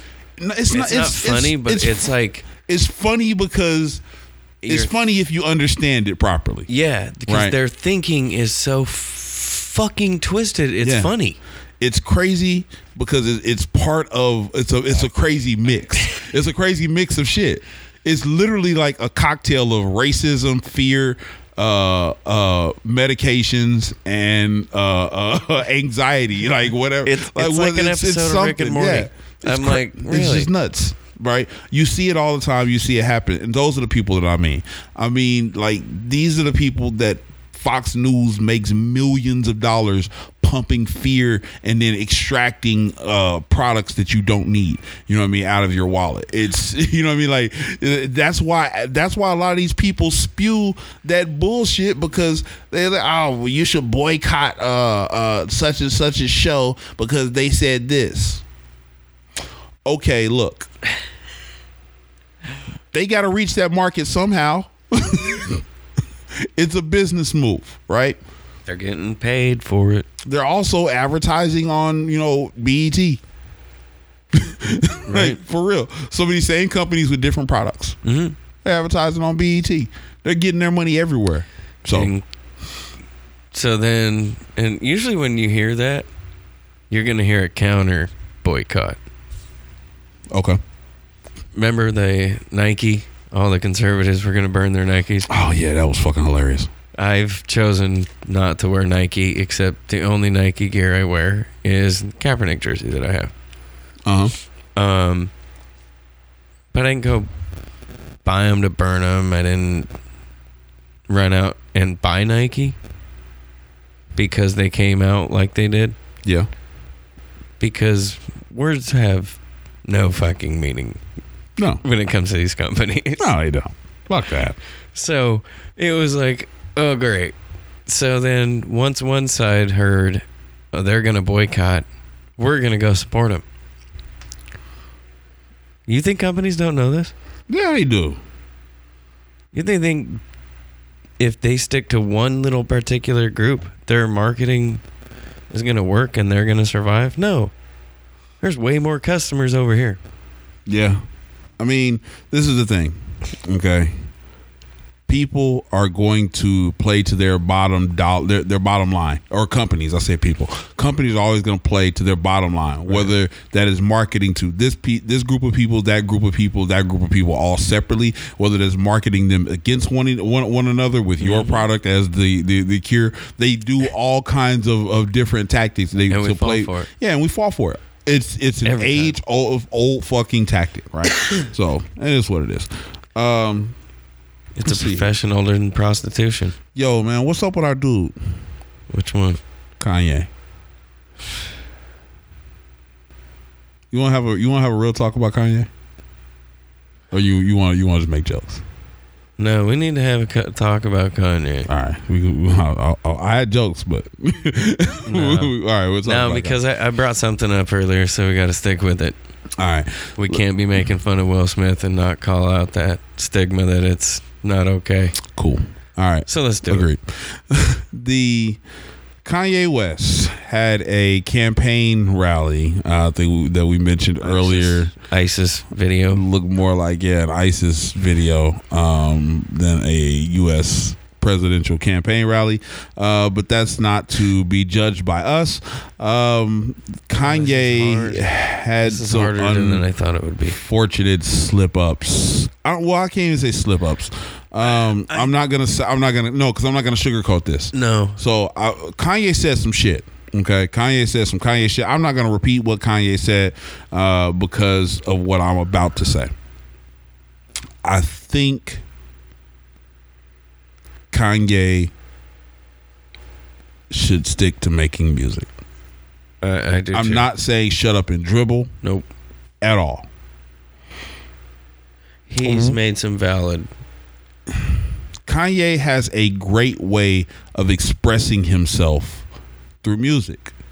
If Kanye wants to be Kanye, let Kanye express himself in the way that Kanye knows how best to express himself. Because I think that Kanye is saying some things that to him, in the way that his mind connects things, his mind connects things through bars and measures. Mm-hmm. He doesn't. He's not a wordsmith. He, he yes, he writes raps, Yeah. You know what I mean? He spits. He's a musical genius. but he spits to the music that he makes a lot of time. I don't think I've heard Kanye rap over. Have I? I don't even know if I've ever heard Kanye rap over another person's beat.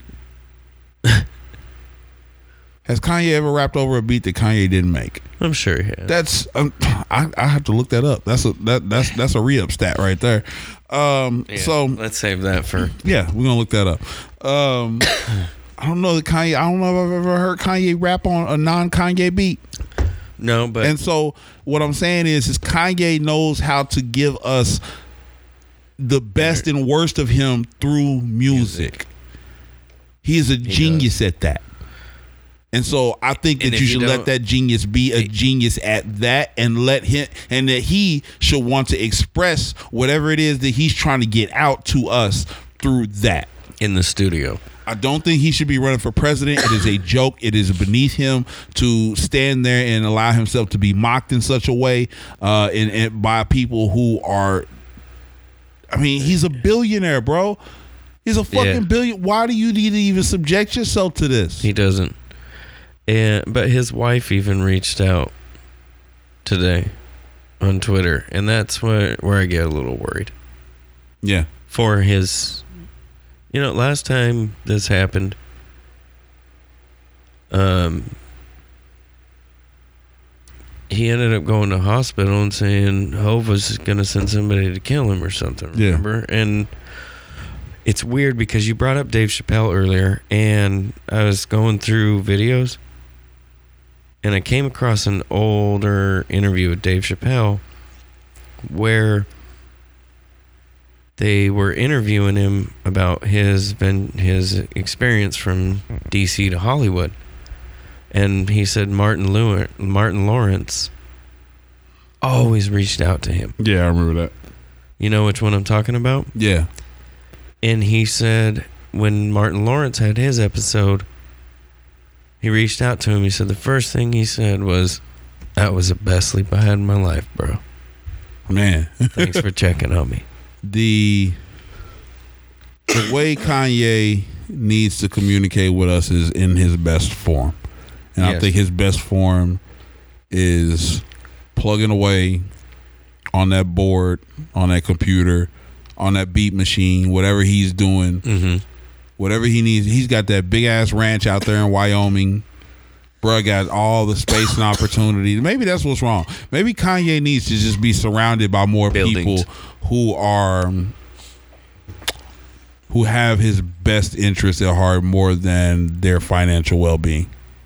And I'm not. I don't I know Kanye's. I don't know Kanye's crew. I'm not uh-huh. saying. I'm not putting that on them. What I'm saying is, is like Kanye needs to be. I think dealt with outside of the studio by people who are not not going to force him to do anything with that's in his best interest, but people who are going to be better influences uh, and hold him accountable uh, for for things a little bit more, uh, and and you know monitor his his health and well being um, for for just a little while, and let him go back to being comfortable in creating, and then let Kanye just kind of right himself.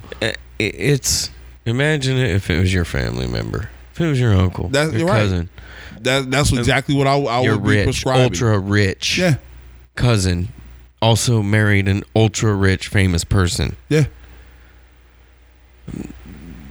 Would you want all this shit? You're gonna get it. I mean, no matter what. But I'm like, yo, Unc, you need to chill, bro. yeah, somebody Yo. step in. Yo, look, Unc, Unc, I don't even know if she for you. I don't know what she doing. If Kim can't she help, keep hopping on the plane, dipping out, coming back. I don't know what the fuck that's about. But Unc, Unc, yo, listen to me, Unc, bruh. Take these, go lay down, get a glass of water, probably put a diaper on. You gonna need it. You don't want. You don't want to piss the piss the bed, Unc. Some you gonna good sleep. you gonna feel great. You gonna feel great when you wake up, Unc. Uh, it might be a couple weeks from now. that's no for real. That's that's me. you know what I Like- mean? Like for real. That, that's what I'm like. I'm I'm I'm serious. I'm serious. I'm joking, but I'm serious. Uh, it's it's a hard. yeah, we need to get Kanye some help, man. He said Harriet Tubman. I forget what the statement. He said Har- Harriet Tubman didn't free slaves. She just took them to work for other white people or something like that, right? yeah. And I get if I if I sit there and I think about it over and over and over and over and over again, I go and I actually do a little bit of research and I look up, you know, what Kanye could have meant by what he was saying. Kanye was basically saying you took these slaves from being captive slaves and took them just to work for other white people. Well, Kanye, there wasn't very many black-owned businesses back there. I don't know if you want, if you know that or not. There was not very many black-owned businesses, Kanye. Where was all the black people at Kanye? They were in the South. How many black-owned businesses do you think there were, Kanye, in the South? Kanye. He's gonna shut us down. So He's gonna sue us. but I'm not saying that he's not responsible for his train of thought. What I'm saying is, is I'm just trying to understand what exactly he was saying, right? And that's where I'm saying like somebody should be there a little bit more in his corner there to be able to say, They hey, really talk should. talk this shit through with him. Talk it through with him and say, hey, well, Kanye, okay, I, I get what you're saying, but hear me out. And maybe just give him that perspective. And maybe I said that. Maybe you're Kanye. And you Right. tell me, hey, yo, man, Harriet Tubman ain't do nothing but take the slaves and work for other white people. I'm like, ah, you stupid, man. But you, nah, I was like, nah, you can't say that for real. I was like, you can't, you, you don't believe that, do you? That's the hell you're gonna die on. And bruh, for real? nah, nah, shit. I mean, come on, man. Who? How many slaves back then was able to just go get a loan and start a business, bruh? They couldn't just start building wealth. Like somebody had to work for somebody. At least they was getting paid. These dudes was getting paid for their work. They wasn't getting paid But- in the South. They the was same they they was currency. What are you talking about? He he he he he makes a point. which is he does make a point. But the point he's trying to make is not illustrated by the words he used to make it. So, um, but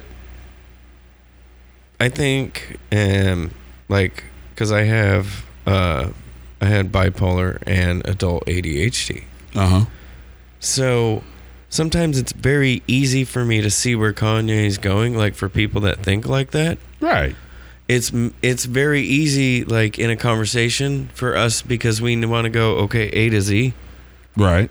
but you don't you automatically process and you go okay well i know the answer but i don't need to tell you why but it, it- so it's kind of a fucked up ordeal and that and that's what i think makes my relationship work really well with lita is because she kind of knows how to guide it I feel that. That works. so i mean it's like um sometimes it's it's easy for me to understand where he's going or where he's coming from you know so but at the same time i wouldn't want me out there yelling random shit yeah run like me for president Nah, nah. You for president? Fuck no. Are you crazy?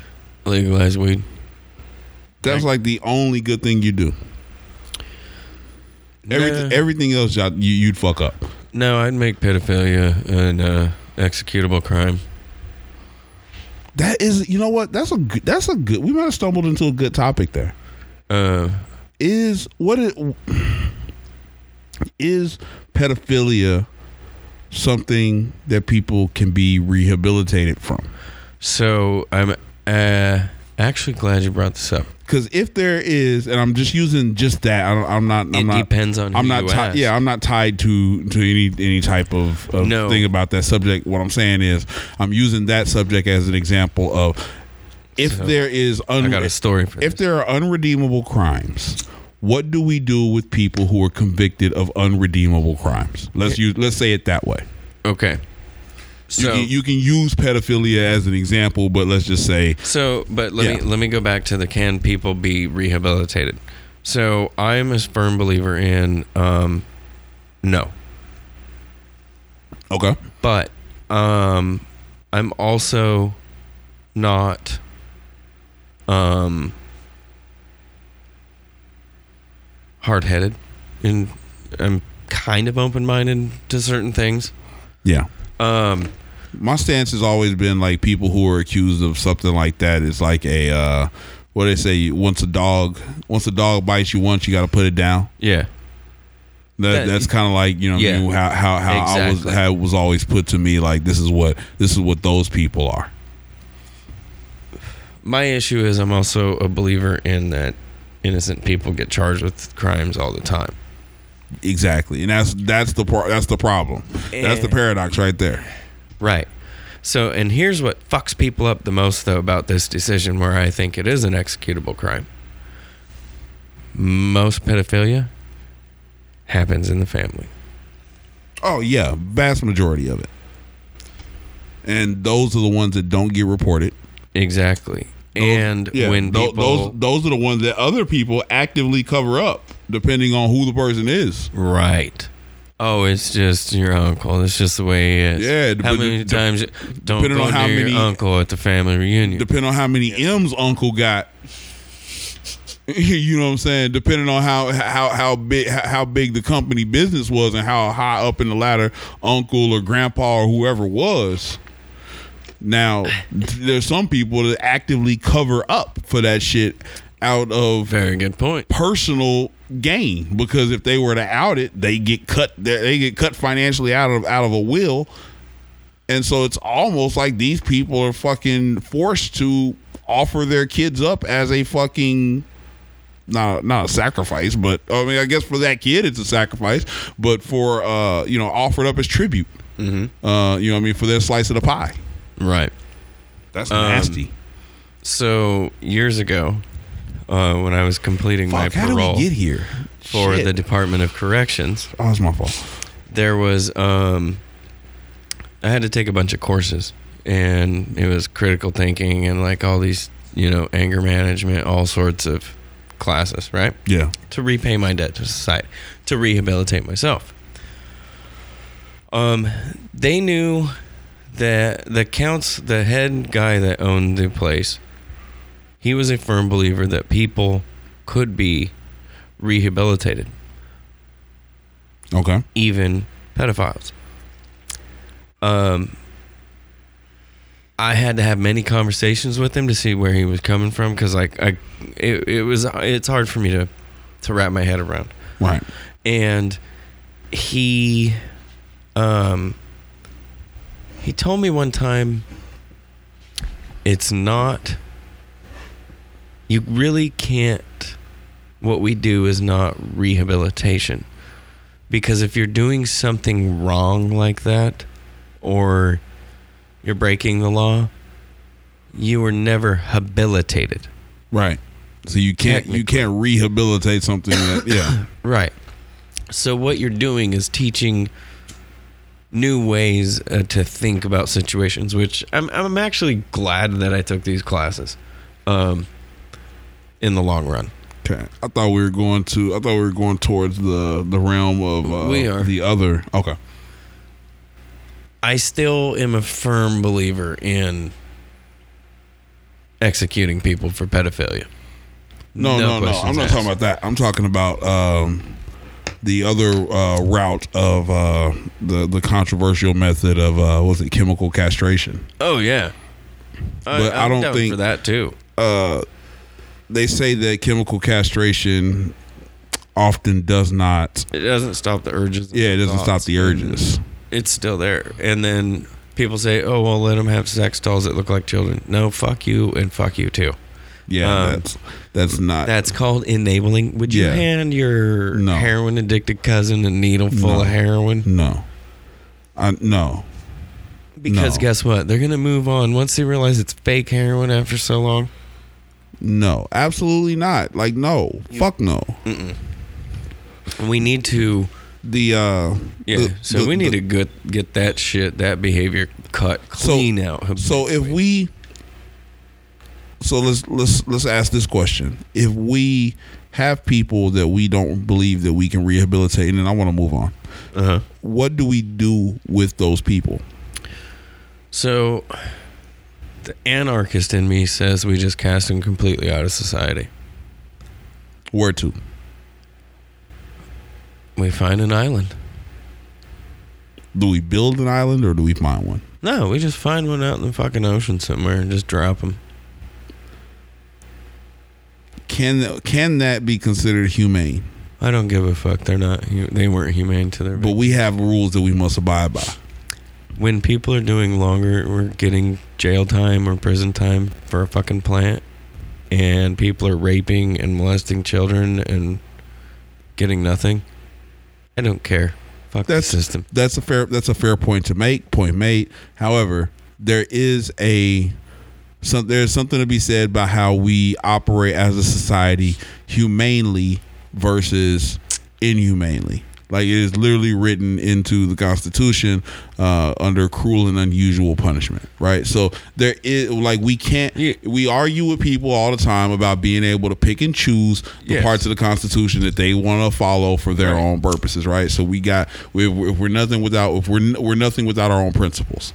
So that being said, I so that but being here's said, no, no, hear me out. hear me out, rights. Hear me though. out. Hear me out. Hear me out.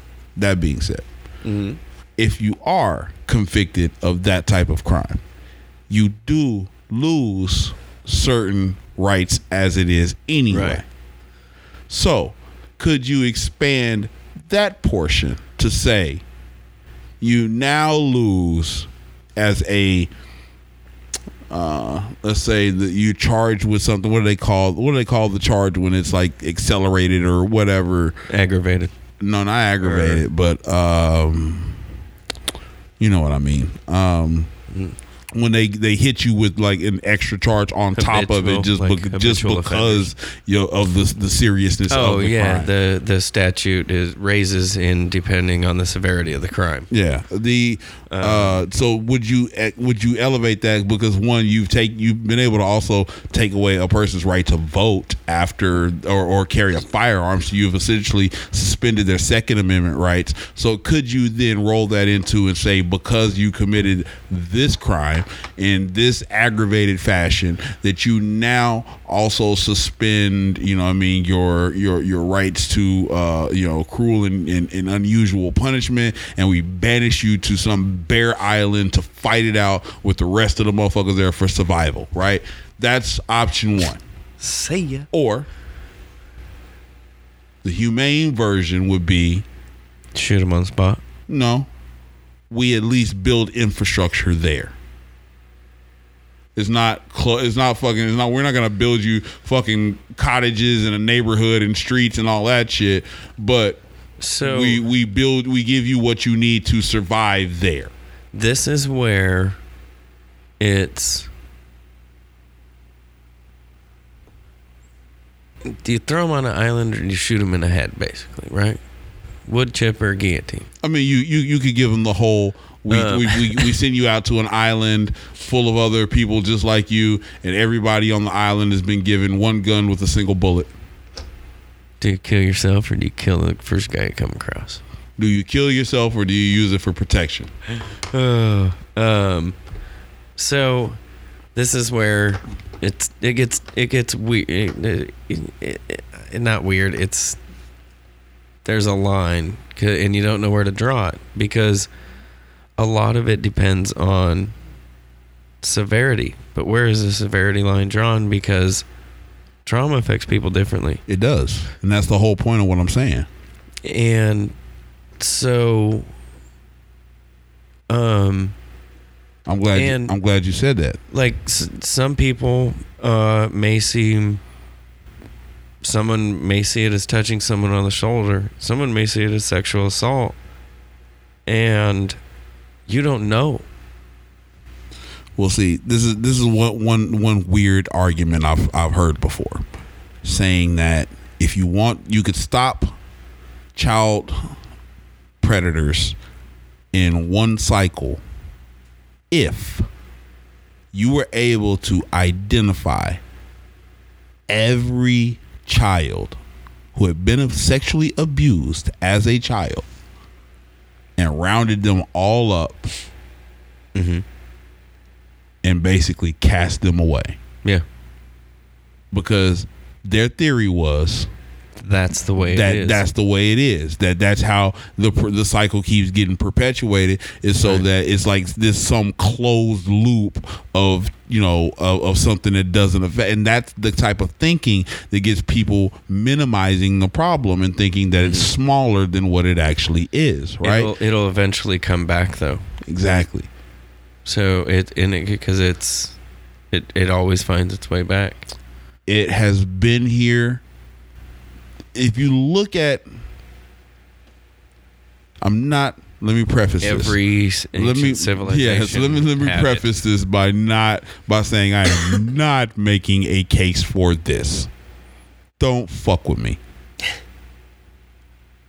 But you look back through, like you said, civilization, uh, and you know civilizations past, and there's all ref all been made references, open references to older men having relationships with young boys and young girls uh, uh, throughout uh, uh, history, right?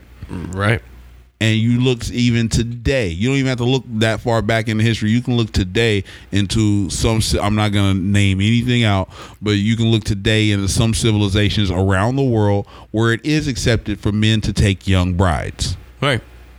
And that those civilizations still live very close very close. to the way the older civilizations before them that i mentioned before lived it they follow a lot of those same tenets. Right. It's relative, it's subjective.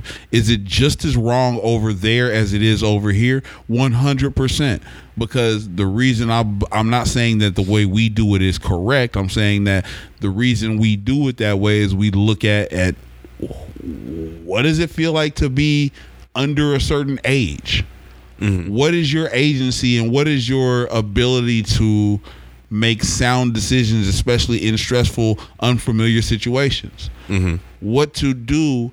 The, the law was literally made for people who act predatory that understand that you're young and influential at that age and that they can put enough pressure on you to make you do what they want you to do. That is literally a what a predator does. They corner you, they pressure you, they also groom you, um, or they just physically overpower you. That is what predators do. And so that's why we have a law of under a certain age, we're not allowing this group of people to make that decision. We're not allowing you to even be able to coax them into making that decision. The law is not made from for for you know for them. The law is made for you, for your old ass. Get off them kids. Get off them kids. What the fuck is wrong with you? Um, and so the we've determined that here. But you go to some other country where the the, the, the belief system isn't the same, and it may be different. You go to some some countries where the belief system may be closer to ours, and you still see it.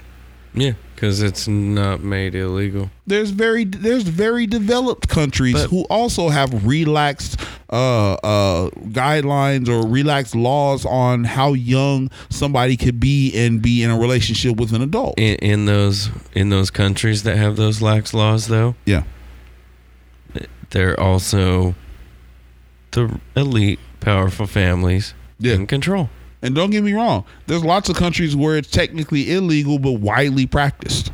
Right, You know what I mean? And so all over the globe. all over the globe. And so it's not like this is something like, like I kept like I kept saying earlier. When I started to hear more people's stories and started to listen to what other people went through and what people would open up to me, um, I, you know, I take on a lot of information and a lot of people's, you know, stories. I don't, I don't know whether I'm just, I'm a relatable guy to talk to or, you know, whatever the case may be. But, you know, the, uh, I started to learn that, like I said, these numbers that people talk about, you know, these numbers of, of what you see in the news, they're, or even the ones you see in the news are fucking dumbed down. They're watered down. Yeah, They're way bigger than that, and those numbers are already high. right.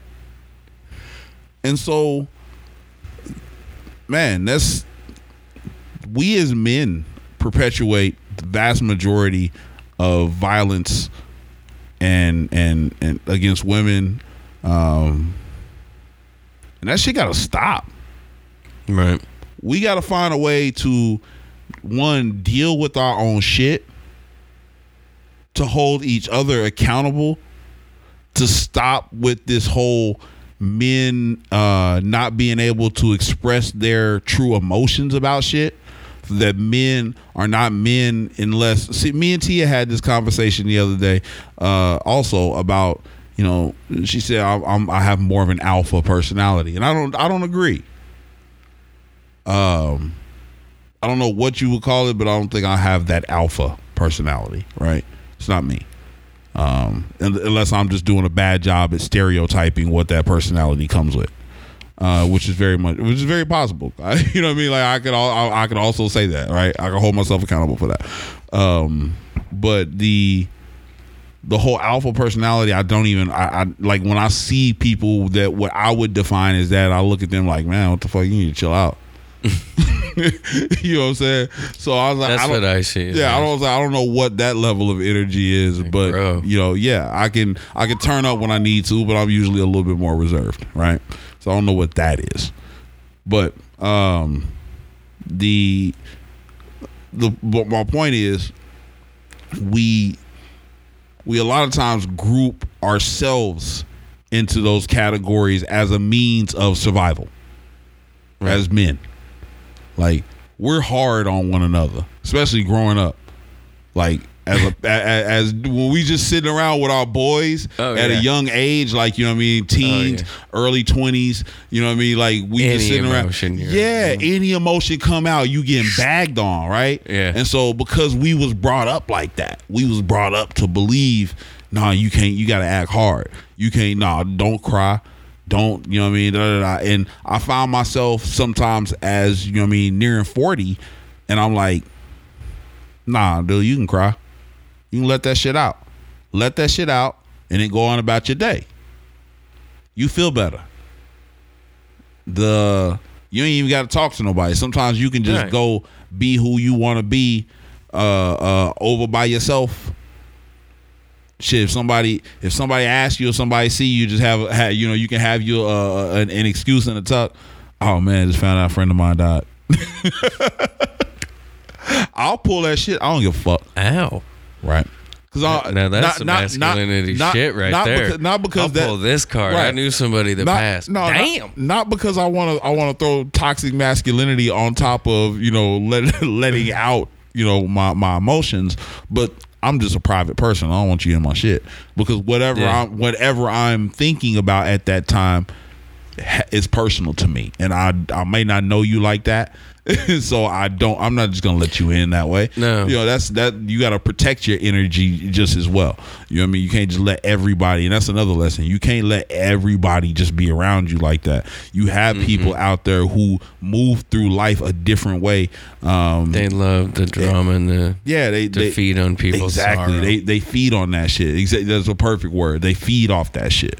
And so you know what I mean. They, they if they don't have none to feed off of, but you got a lot of energy, then they'll create that shit because they know that once they shift your energy that way, that it's just going to be a, a, a buffet for them to feed off of. Right.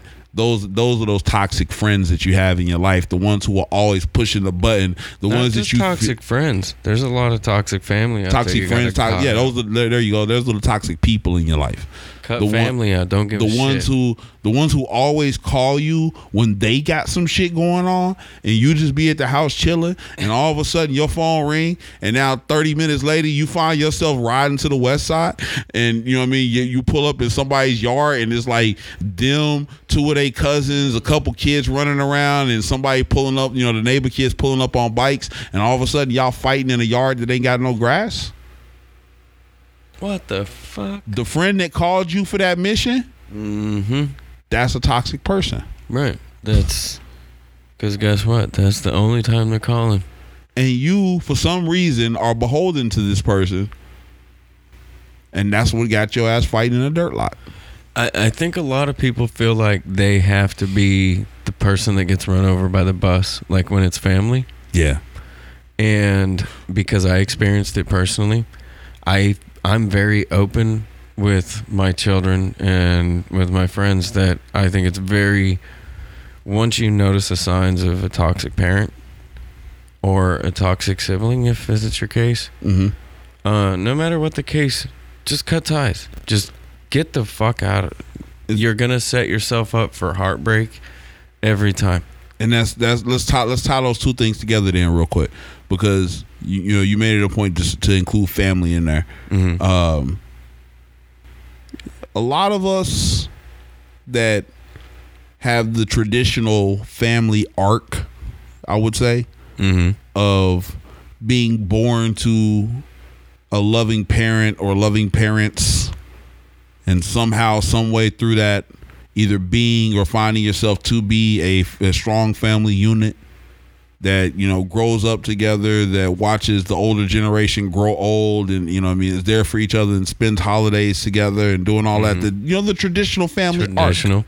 right? Great. Congratulations, you hit the jackpot lottery in life. And as much as television and, you know, fucking Hallmark movies and all that shit will have you believe that more people than yourself experience this, it is actually not the fucking truth No. and a good percentage of the people who do go through that are miserable when they do because of some of these things that we talk about about being you know repressed in the families like i said depending on how many m's somebody got Yep. So No, it's- for you to have a non-traditional family is Yeah. actually more traditional these days than anything. And so you get one family that Mm-hmm. you're born into. And sometimes we're born into shitty families. And sometimes we got to break away from that and be who we are to be able to protect ourselves and our energy, right? Right. So you actually are a little bit luckier because the second time around, you get to choose your family. Right. You get to choose the people that you, so don't wall people off is what I'm saying when you have when you have that trauma. That's how we work through things together. We started off by mm-hmm. saying earlier earlier we sit down and we have these conversations. Let me know as a person who was lucky enough to not go through my childhood experiencing a lot of traumas how I can empathize and help and be a a, a, a, a, a person to you who who is a, who is helps you get back to trusting people again or loving people again or you know what I mean you know becoming uh, uh, uh, more of a communal person again you know what I mean like Yeah. because we all about that Yeah. uh you know what I mean I recognize how lucky I was being able to grow up like that because some people close to me didn't even have that Right. I just dodged the bullet. So, um, yeah, shout out to all the people who've gone through trauma. It's crazy. Uh, a couple quick things before we we start to wrap up here. Uh, dude, did you hear about the judge that was uh the her son Oh, yeah. was killed by the guy dressed up the as the was- FedEx, yeah, the FedEx driver. Now I'm starting to see more and more stuff, one, right? and I, I just saw something right before I walked out of uh I was gonna send it to you before I came over because I read it. I read it right before I came over to get. So the alleged shooter um killed himself uh after after he killed the judge's son and uh wounded her husband. And the judge at the time, uh, she's a federal judge. Her husband was a, or is a defense attorney. Uh, so uh, from from initial reports, uh, a guy dressed up as a FedEx driver uh, came onto the property, approached the door. Um, the son answered the door, Shot him through the heart. shot him through the heart, and also uh, his father, I guess, was in the hallway behind him, and also uh, was hit as well. Mm-hmm. Um, the father survived. Obviously, the son didn't. Um, the driver was then found, uh, I guess, not too far away. Uh, in his vehicle with a self-inflicted gunshot, dead with a uh, what looked like a self-inflicted gunshot wound. Um, the judge was, I guess, recently appointed to a significant case in the whole Jeffrey Epstein um, Yep. Uh, deal, and I think a lot of initial speculation uh, was go that way. Um, it looks like it's now being reported that you know there's something different that that's not the case. Which if that was the case, then She was appointed two days later. what then? After it happened, she was actually assigned the case. It was randomly generated. It wasn't. I thought it was before that. I I thought, mean, I thought was she, two I thought she was- before, oh, yeah, I thought she was re- reported before Uh, that. Yeah. Um, and then then he started looking at possible um uh the I guess the the alleged shooter I believe was an, an older guy, wasn't it? Yeah. It was like seventy something years old. He was uh let me see, let me look that up real quick. 'cause I- I don't you want to get that know, wrong. you know they they tied him to another one, right? Yeah, that's and that's what I saw on the way on the way out. Let me see here. Uh the story it just keeps getting crazier and crazier, the whole story. Let's see here. Da-da-da-da-da. Wait, what did he say? He said he was. He called his employer in the middle of his case and said, "I got a terminal disease. I'm done." Right. And he was a men's rights attorney, is what he was. Yeah, and he had he had recently lost a case before that judge, before And, her. Well, yeah, she had set aside though. She agreed with him in a lot of circumstances, so she basically told him refile under these circumstances and I'll grant you passage. And so But he didn't do it. Who knows if he actually had some? I guess that an autopsy, I guess, could confirm that, or his medical records, if he was diagnosed with anything, could confirm if he if that was the case. Uh, but you know, I mean, it's it's a sad story all the way around. But like I said, it's, it's making a lot of headlines. Uh, one because she's a federal judge. Two because an innocent uh, young man was shot and killed uh, in his home for doing nothing more than opening the door for what he perceived to be a delivery guy. Um, rest in peace to that young man. Uh, and thoughts go out to uh, his family, friends, and everyone affected uh, by that. Um, he is, uh, or she is probably. I mean, I don't know any mother that wouldn't, if it, something like this was to happen, like wouldn't instantly would probably want to trade places with their child. Uh, can't imagine what she's going through. Right. Uh, words cannot express that. So, um, like I said, thoughts go out to them. Uh, man, uh, I did see another crazy stat come up. Um, oh, dude, this fucking shit was just breaking too. Uh, the they closed the Chinese consulate in Houston. Yeah, that's what I wanted to bring up too. Uh, there there's been some some spy accusations. Um, yeah. talking about threats to uh, United States intellectual property. Um, I want to say political interference uh, by the Chinese uh, in that area, uh, and uh, China has vowed to retaliate um, in in kind for the action. Um, you know what this sounds like to me? Hmm. I'm gonna get conspiratorial real quick. Really conspiratorial, just because I, I've been watching some shit. Uh, what this sounds like to me is, um, they found something. yeah. Yeah.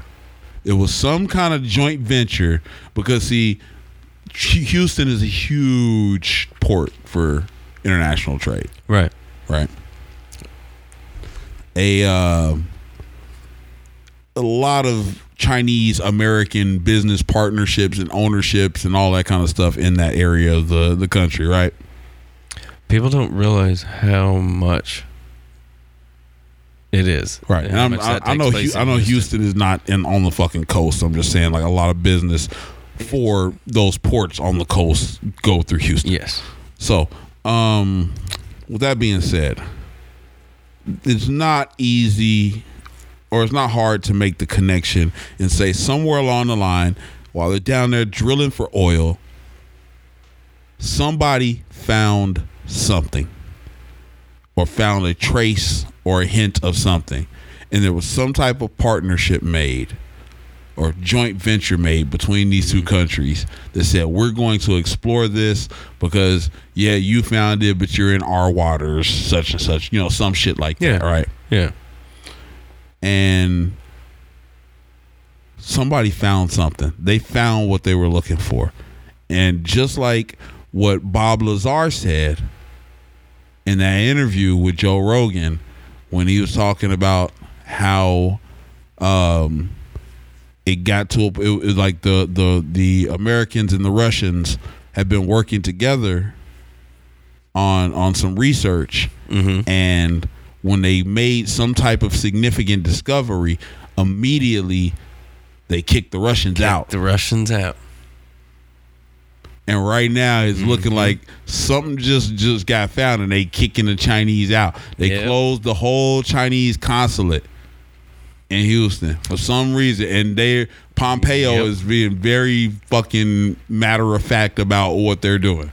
They were reporting fires burning inside the building today from Yeah. visual sight, but they couldn't get video. There's fire. There, there was like I saw some video of like a bunch of fire trucks and stuff outside, and then some Chinese guys or some I don't know if they were Chinese. You couldn't see because it was an overhead view, but some guys in the consulate spraying some little area down, uh, like something had just been burned. Some type of uh, something had been burned, and they were just you know spraying it all down to make sure it didn't spread too much.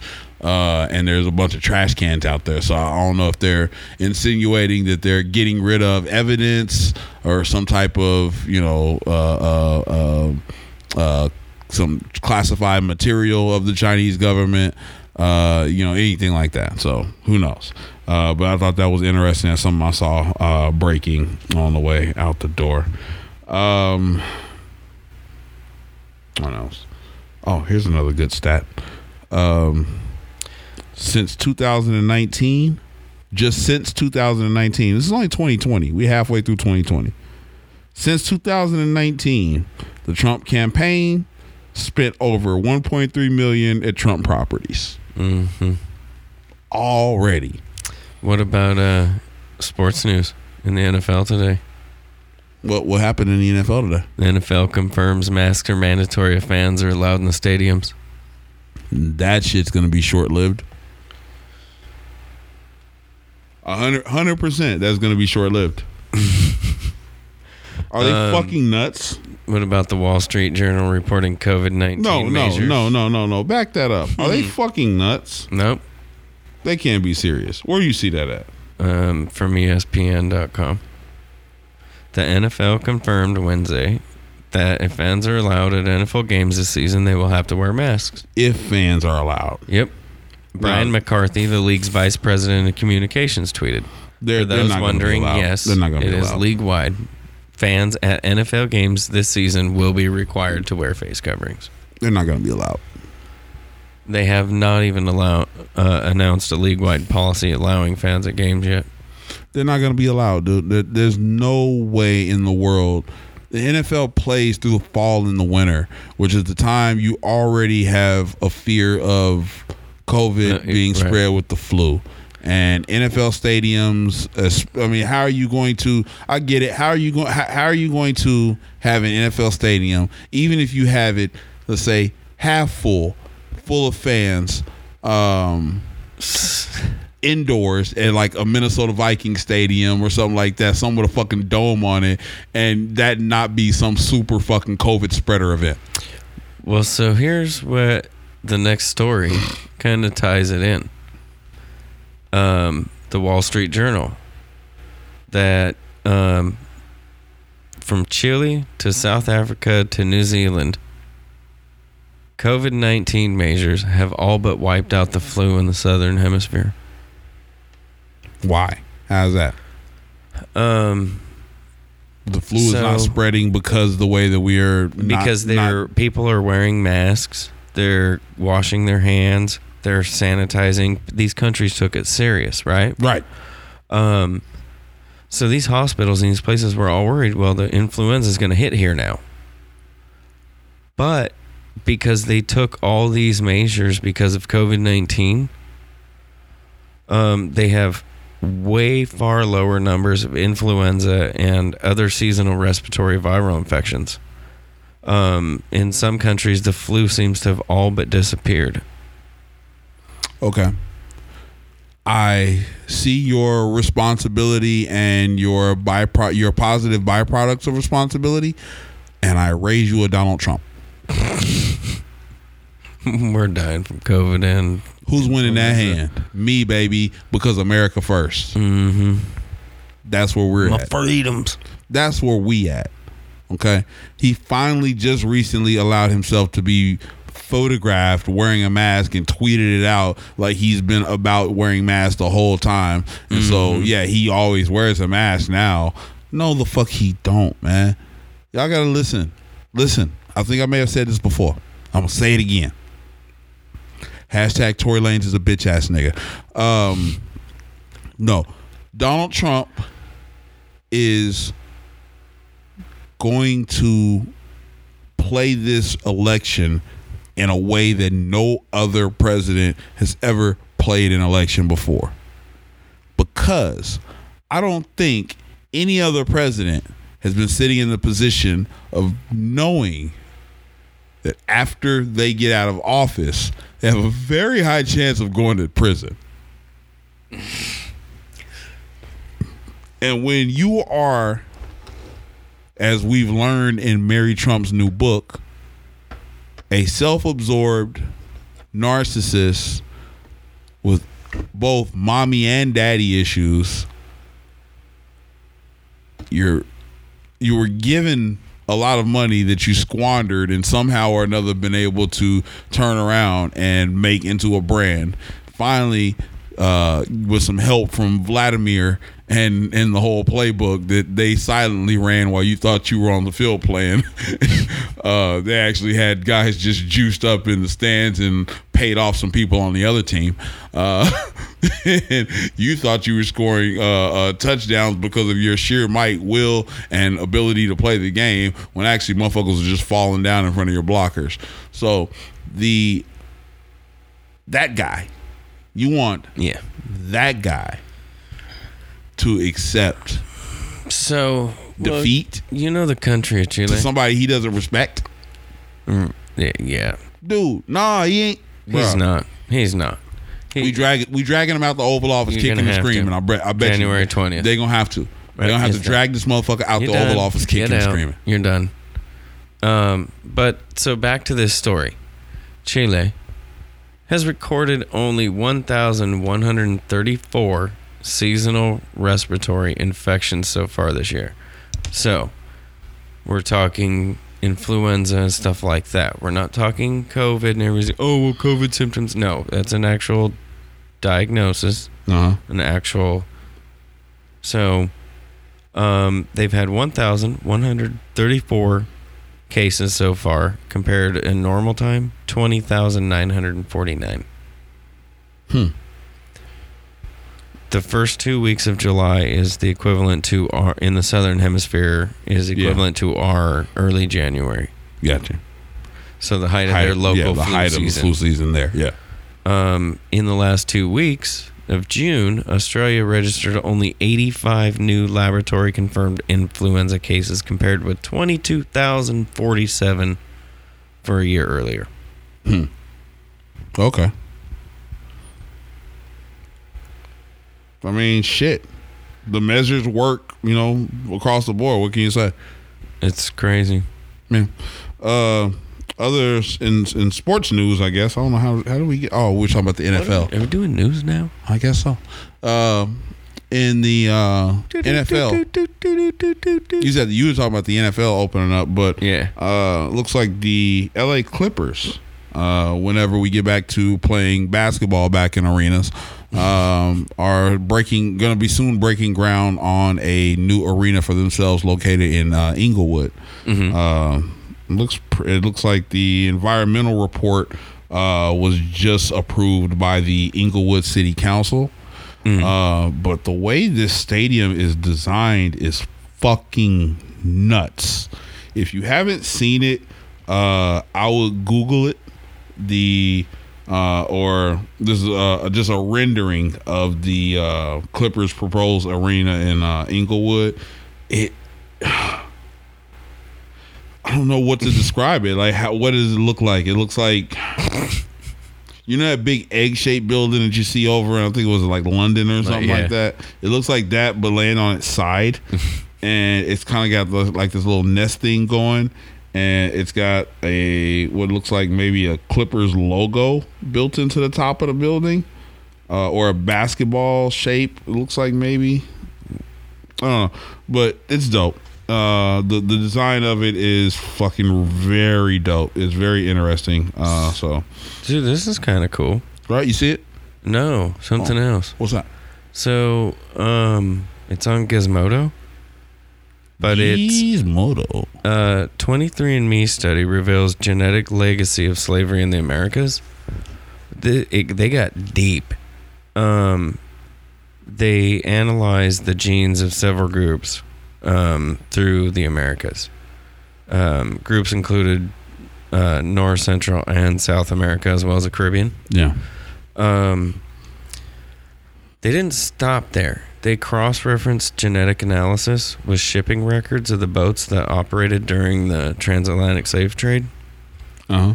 They and this was several they they did this in collaboration with several universities across the world. Yeah. Um they have records of 36,000 trips made between 1514 and 1866, which include the home regions of the abducted peoples and the team's findings were published in the American Journal of Human Genetics. That's crazy. Two years after, or was it a year after slavery was abolished? Mm. People were still making trips. Well, I guess you had to give the, the, the people who were already out to see it. They got all the way over, or got all the way over there, got their load, Yeah. came all the way back, pulled back to port. Hey, man, slavery's over. what? what am I supposed to do? They Who's gonna pay me? That's fucked up.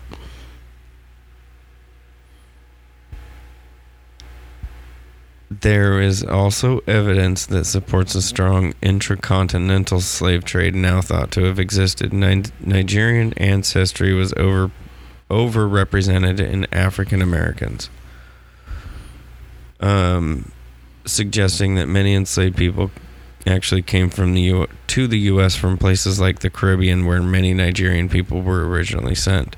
Yeah. Dude, you don't even want to know the stories about shit that went on in the fucking Caribbean. Yeah, Oh my god, that's that's a whole, we could do we could do a whole podcast on that shit alone.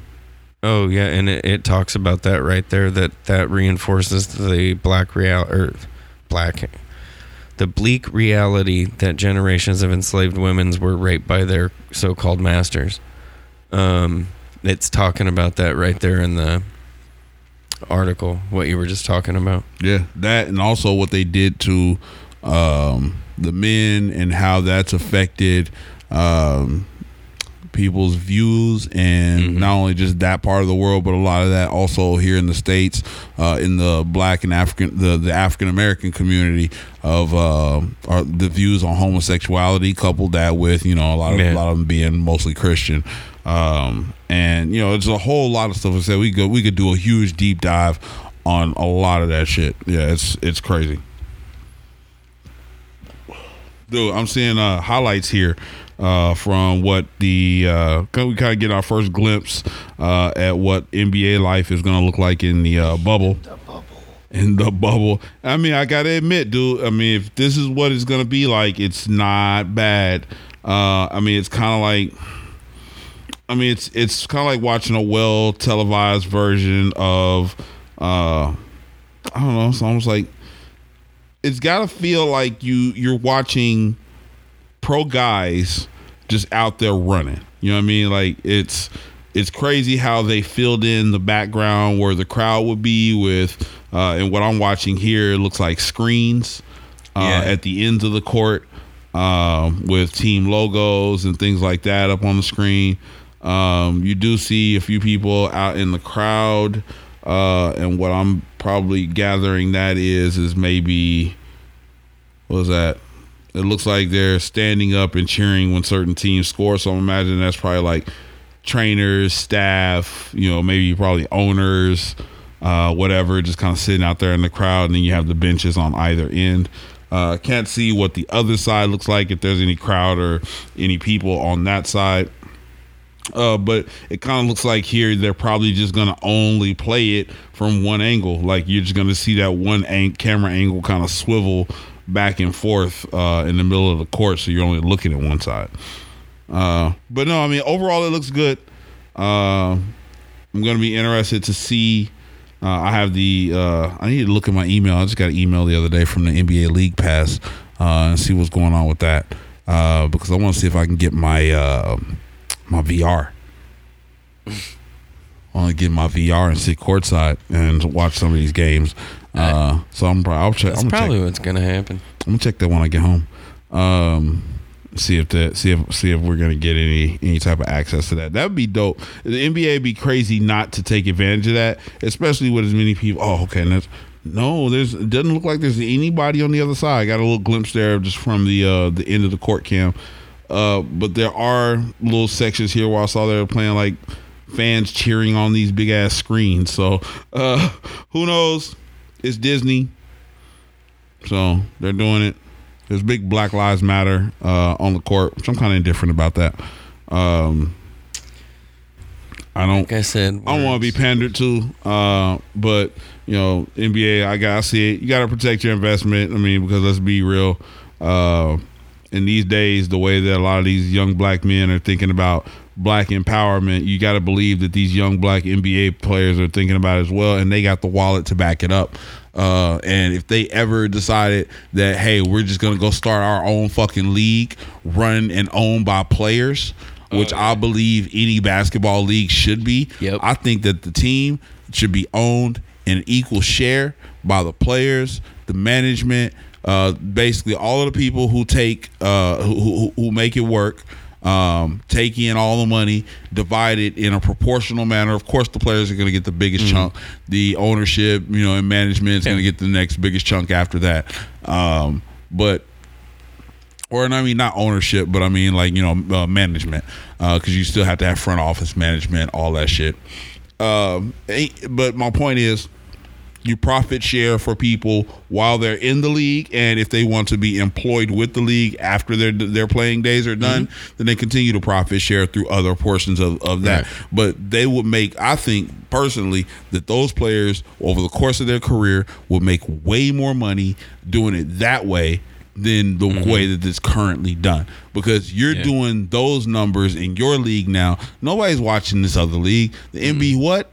No, it's whatever this is now. Uh, and that's the power that I know. I think that the NBA, if they're smart, knows that they have. And so you goddamn right, they finna paint Black Lives Matter on the fucking court. I think any team though that gets They're protecting their investment. a- a- any sporting team, any sporting event, I don't care who it is, if you get taxpayer dollars to build it and support it, Yeah. that money, that profit, that should come back to the taxpayers. Yeah. 100%. That should not be going to make the owners rich. There shouldn't be owners. The owners should be the taxpayers of every sport. I think you can really make something good of sports by doing that. Yeah. The uh I wonder, let me I'm gonna turn the volume up a little bit here. Let's see what we can get out of this. Uh I was wondering as to what it was gonna sound like uh when the NBA gets back in. So let's see what it sounds like. Olynyk and Solomon Hill opening the final quarter for Miami. Oh, the Silva hammer strikes quickly on the lob from Gabe Vincent to begin the season, which was quickly converted to a full contract by the Heat. Crowder, tippy toe. I mean, the music's nice, but I just want Love what to see my thing is I want to be able to hear the players. Surprise addition I to want the to hear a team, player, every player hustle mic'd up. I want to hear. LeBron talking became shit. A, a really nice hear- player off the bench for I want to hear Jake Steph just Crowder, go. Kelly Olynyk, and when he fights Solomon down Hill. You can kinda hear him. Hold on. quarter For Miami. Oh, the Silva hammer strikes quickly. on Yeah, I can hear him yelling a little bit Vincent. like afterwards. Yeah, but I think they type should all be shooter. mic'd up. Uh, you know, like they should hear us like me and you type than talking right Duncan now. Robinson, but that right, I, ain't, I don't want to get us shut down by Disney. Um so yeah, the uh the Why are all NBA these black vans showing up? uh, the NBA is they're, they're scrimmaging. That was uh, just a little bit of uh, uh, some footage. Let's see, we had scrimmages between the looks like the uh, Sacramento Kings and the Miami Heat. Uh, I like going to games Denver Nuggets and the Washington Wizards, the Pelicans and the uh, Nets. Oh, is uh is Kevin Durant playing? That's going to be interesting. Like some of the players that, that get into the game that weren't there. I don't think he's playing, is he? I don't know. That's what I'm looking. I don't see him out here. No. Uh, no, Jarrett Allen. And I see. No, I don't see him out here. But I mean, I don't know if I don't know if you would you risk playing Kevin No. if you were going to No. have Kevin Durant playing. Would you risk playing him in a scrimmage? I mean, because Absolutely to be fair, not. fucking uh, Zion's not out here either for the Pelicans. So I, I, don't- I don't I don't think you risk probably the best NBA player in the NBA right now. yeah, Bol Bol. Uh, No. I was seeing some shit on uh, Not in a scrimmage. I was seeing some shit on uh, Twitter about uh, and they said that Mhm. you know kid might be uh, he's getting there. You know what I mean? It's, you know him spending Man, that time getting yeah. developing, but I'm I'm kind of excited about watching watching him. Uh, I was just watching some highlights of him the other night. Yeah, he's gonna if, if He's once gonna be good once he gets his yeah once he gets his shit like you know he gets into to, to his comfort zone in the league I think and he's able to just continue growing uh, and developing be a dominant yeah he, he, he's gonna be a problem. He's gonna be a problem because watching him just in the limited time that uh, he was in college uh, playing out here in Oregon Mm-hmm. uh, dude was a problem. Like he had almost like uh, dare I say he almost had like a Kevin Durant style game uh, in college with the way that he's able to uh, kind of handle the ball uh, better than most most big men um, and be able to pull up from range with a, a pretty deadly consistent shot. I think he, Right. I think matter of fact, in the games that he did play, I think he shot some stupid like fucking. I think he was like plus. He was over fifty percent from three. Yeah. Uh, and so yeah, kids just fucking. He, he's he's a talent that I think that, like I said, he stays healthy and matures in this game. He's to be a problem for a lot of people uh, in a few years. Maybe right away. Who knows? Uh, but he's getting he's been getting that development in the D League, so he's doing a uh, you know out here working out with uh, the Denver Nuggets. So. Uh, oh shit! Just got a block right there too. Just slap that shit off, and then fucking. Oh, he's handling the rock coming up. Pulls up from three, banger.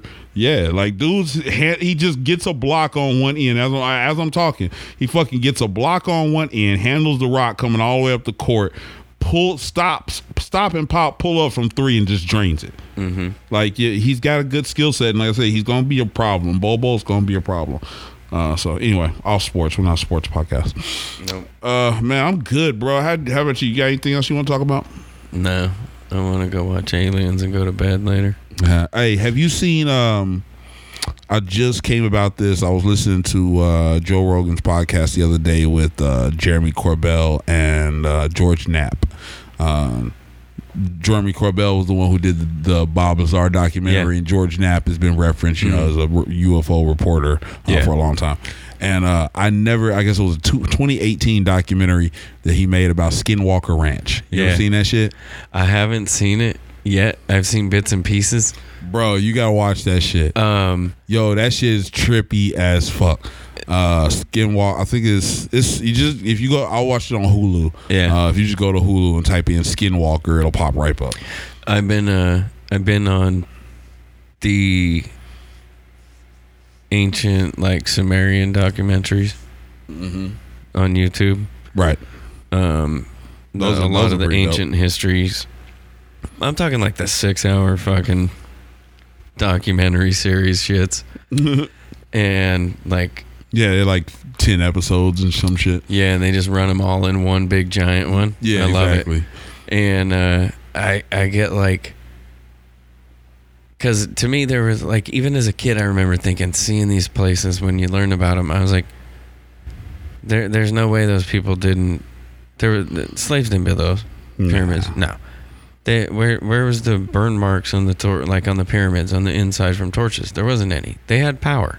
Right. Like there's drill holes that can prove this shit. Like there's so many things that can prove our ancient people had an advanced technology that we know nothing about. Oh shit. And I think we just forgot. Kazunte. And, Um, and it's something I always like thought about. So I always like try to look for the the the commonality. yeah. And it's like what it makes you think about all the different shit. Like it's so crazy. And I get that's what I go to sleep to. you, well, you gonna get some good sleep tonight, man. Uh, shout outs, bro. What you got for shout outs? Um, t- I actually had this thought out earlier. Now it's fucking high. I can't even think about it. um, who stop. was it? Well, we we, we talking about my boy. Let's throw a little Kanye in there. Yeah. There we go. Yeah, we see, this is the Kanye we need. College Yeah. dropout type Kanye. You know, like Yeah, this this this, this is the Kanye, Kanye to the Yizzle. There we go. Uh, shout outs. Let's see. Uh, man, I want to say shout out to all the uh, the people out there continuing to uh, push through on uh, you know demonstrating for their civil liberties, for the civil liberties of others. Um, you know, what I mean, the people who have been out there weathering the storm for 50 plus days at this point. Um, shout out, shout out to y'all. You know, we may not agree on a lot of shit sometimes or the way things are done, but I respect your right uh, to be able to do if, whatever you need to do in order to express uh, your grievances towards the government that you feel uh, have been committed against you. So for that, I commend you and I give you a shout out. Uh, I agree, and that was what I was thinking about along the lines of is there's a lot of people out there fighting for the same thing that they just don't know it, and they're fighting against each other. But and it was really weird seeing Ammon Bundy do that. Yeah. And so that it was kind of like shout out those people that were in the like, welcome to the club. Welcome to the club. Welcome to the resistance. Uh, you finally see it through the same eyes as as people who have been uh, crying out for you know for your help, for help from anybody uh, for for a long time now, and uh, now we're starting to finally see it because I mean, unfortunately, it's spread to everywhere. Uh, like I said, you know, um, uh, I think it was El-P on that new Run the Jewels album said, you know, funny thing about a cage is it's not built for one group. So when they're done with Right. them and you're still poor, the next they'll come for you. You see what I mean? Yeah. So like you, you have to understand it's a power dynamic, right? And and that power dynamic right now is making you look at me and saying that I am the reason why your life is not good. And that's not the case because my life is just as shitty because now I'm in the same position as you and I also have you mad at me. So the uh you know that that's how we have to look at things uh, uh, going forward. Is hey, you know who's playing us against what? That's why I said we got to get out there and talk to some of these groups. So uh, even though we don't have the same views on a lot of shit, yeah, we can still get out there and, and fight for a similar cause. You know who we're not shouting out? Who's that? Come on. Hashtag Tory Lanez the bitch ass nigga. So, uh, other shout outs uh, going out. I do, as much as they've been catching flack from other people, I want to shout out the moms that showed up to the protest, the moms and dads. Uh, because it's just adding another element. And like I said, it's a great chess move to counter the chess pieces that the uh, the police and the government have been putting on the board. Uh, so shout out to all those people for going out there, uh, regardless of how much flack other people have been giving them. I gave the analogy the other day to somebody that was on uh, Twitter, which you know I don't know why you you even want to give a fuck about spreading uh, good knowledge on Twitter, but um, they said that you know moms and dads and veterans or whatever are not more worthy of thanks than the uh, militarized portions of the protest. And I agree, they're not more worthy of thanks, but you have to also look at it like this. You guys are out there fighting for the same cause. So, in a sense, you are a team. Let's look at a team in its most complex form, which would be probably a football team. A football team, you have quarterbacks, you have running backs, you have wide receivers, you have defensive backs. You know what I mean? Got all of that. 11 positions right? on offense But- with the same goal. You all know the names and the faces of the quarterbacks, running backs, wide receivers, and defensive numbers backs. and own but all their they're gear. often not the highest paid players on the team. The highest paid players on the team are those guys who, when you look at them or saw them in a bar, you would not know who they were. Those are Right. the linemen, the people who protect the quarterbacks, the people who open the holes for the running backs, the people who stop the defensive backs and the linebackers from coming back and, and, and wrecking havoc. Those guys the, are the often most, on average, higher paid uh, uh, people on the team that you never see, but they put in the most work. And I guarantee you, any coach, any owner, any fucking general manager out there making personnel decisions knows that they're not winning a championship without either uh, without both of those pieces. So for those out there that are complaining that some of the moms and some of the uh, uh, dads and some of the veterans and all these things are receiving more positive news than you are, but you're all fighting for the same cause, understand that you are just getting more pieces. Learn how to use them wisely. Just learn how to maneuver your pieces better. They're all out there on the same board. You now have something to counter what they're doing. Maneuver your pieces wisely. It's, it's not about ego. It's not about uh, how you're being covered. You want to be getting positive coverage. They're giving you that. The gas and Ted yet? I don't know, man. We're gonna. Ch- I'm gonna check in on that when I get home. Usually, the, Port- wanna the Portland protest usually pops off at about uh, right about start. It starts to pop off right about now, or they people start gathering. They they really the the crowd usually gets big around like ten thirty to eleven. So we'll find out here soon. But the the crazy shit starts going down usually about after midnight. And I want to shout out the people taking the night crew down downtown Portland. Yeah. Uh, let's shout out all of the city workers who are uh, shit. I mean, basically getting job security right now. Um, There's a lot of volunteers that go in during the day.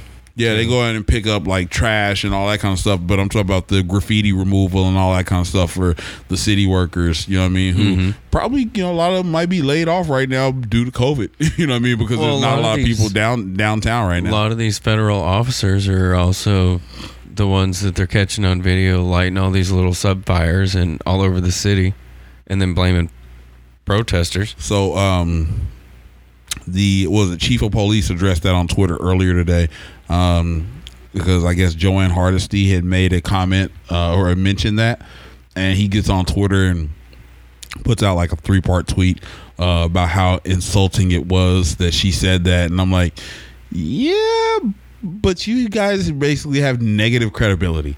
So, I mean, like at this point, yeah, we literally we literally saw that happen on the in the city that really all of this shit started off in, which was Minneapolis, and we saw the first person that was Right. breaking shit and lighting fires was a fucking law enforcement officer. So don't get all let me clutch my fucking pearls when somebody says they can see, especially if they says they have, they ha say they have evidence of uh, uh, uh, police officers or law enforcement officers lighting fires. So fuck out of here with all that clutching my pearl shit. Y'all just as guilty, just just as possible of being guilty of this shit as anybody else.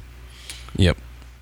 Oh, and the piece of shit that murdered George Floyd. Hmm. Him and his wife were, uh, or soon to be ex wife, were both charged with multiple counts of federal tax evasion today. Good. I, Good. I will never say his name, so. Um, yeah, he's he he his name will be retired in the way that uh You don't want your jersey retired. yeah that you know way. say you you don't you don't want your shit hang up in the rafters for that. Nope. Um, dude, yeah. Shout out to. uh Actually, you know what? We, I'm, I'm Tia's gonna kick my ass because I keep talking about her. No, actually, she's not. She she loves it. Um, shout out to the sex workers.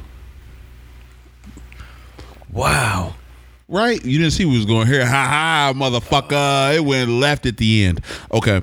Uh Killer Mike said something uh on that new Run the Jewels about being for sex workers unionizing their services. I've been down.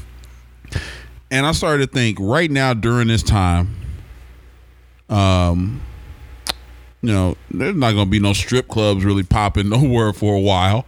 I know some places try to open back up and they br- briefly started back up for a second, but I imagine they're probably getting shut down, or if not Yeah. already shut down by now. Um, there's a lot of women out there who've been involved in this industry for a while, and there should be some form of um protection outside of hoping Right. having to trust some fucking pimp Right. Or some piece of shit boyfriend uh, to to protect you from some other piece of shit dude. One, guys should stop being piece of shit. Hashtag Tory Lanez is a bitch ass nigga. Um, two, the uh, It depends on your view of a pimp too.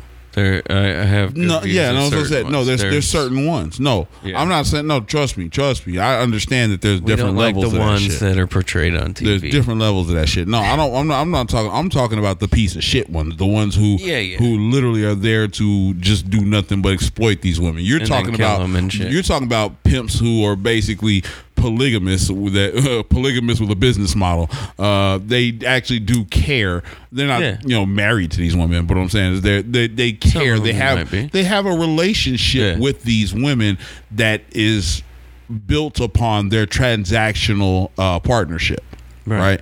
And he does provide for her, but even in those instances, shit can still get pretty fucking hairy.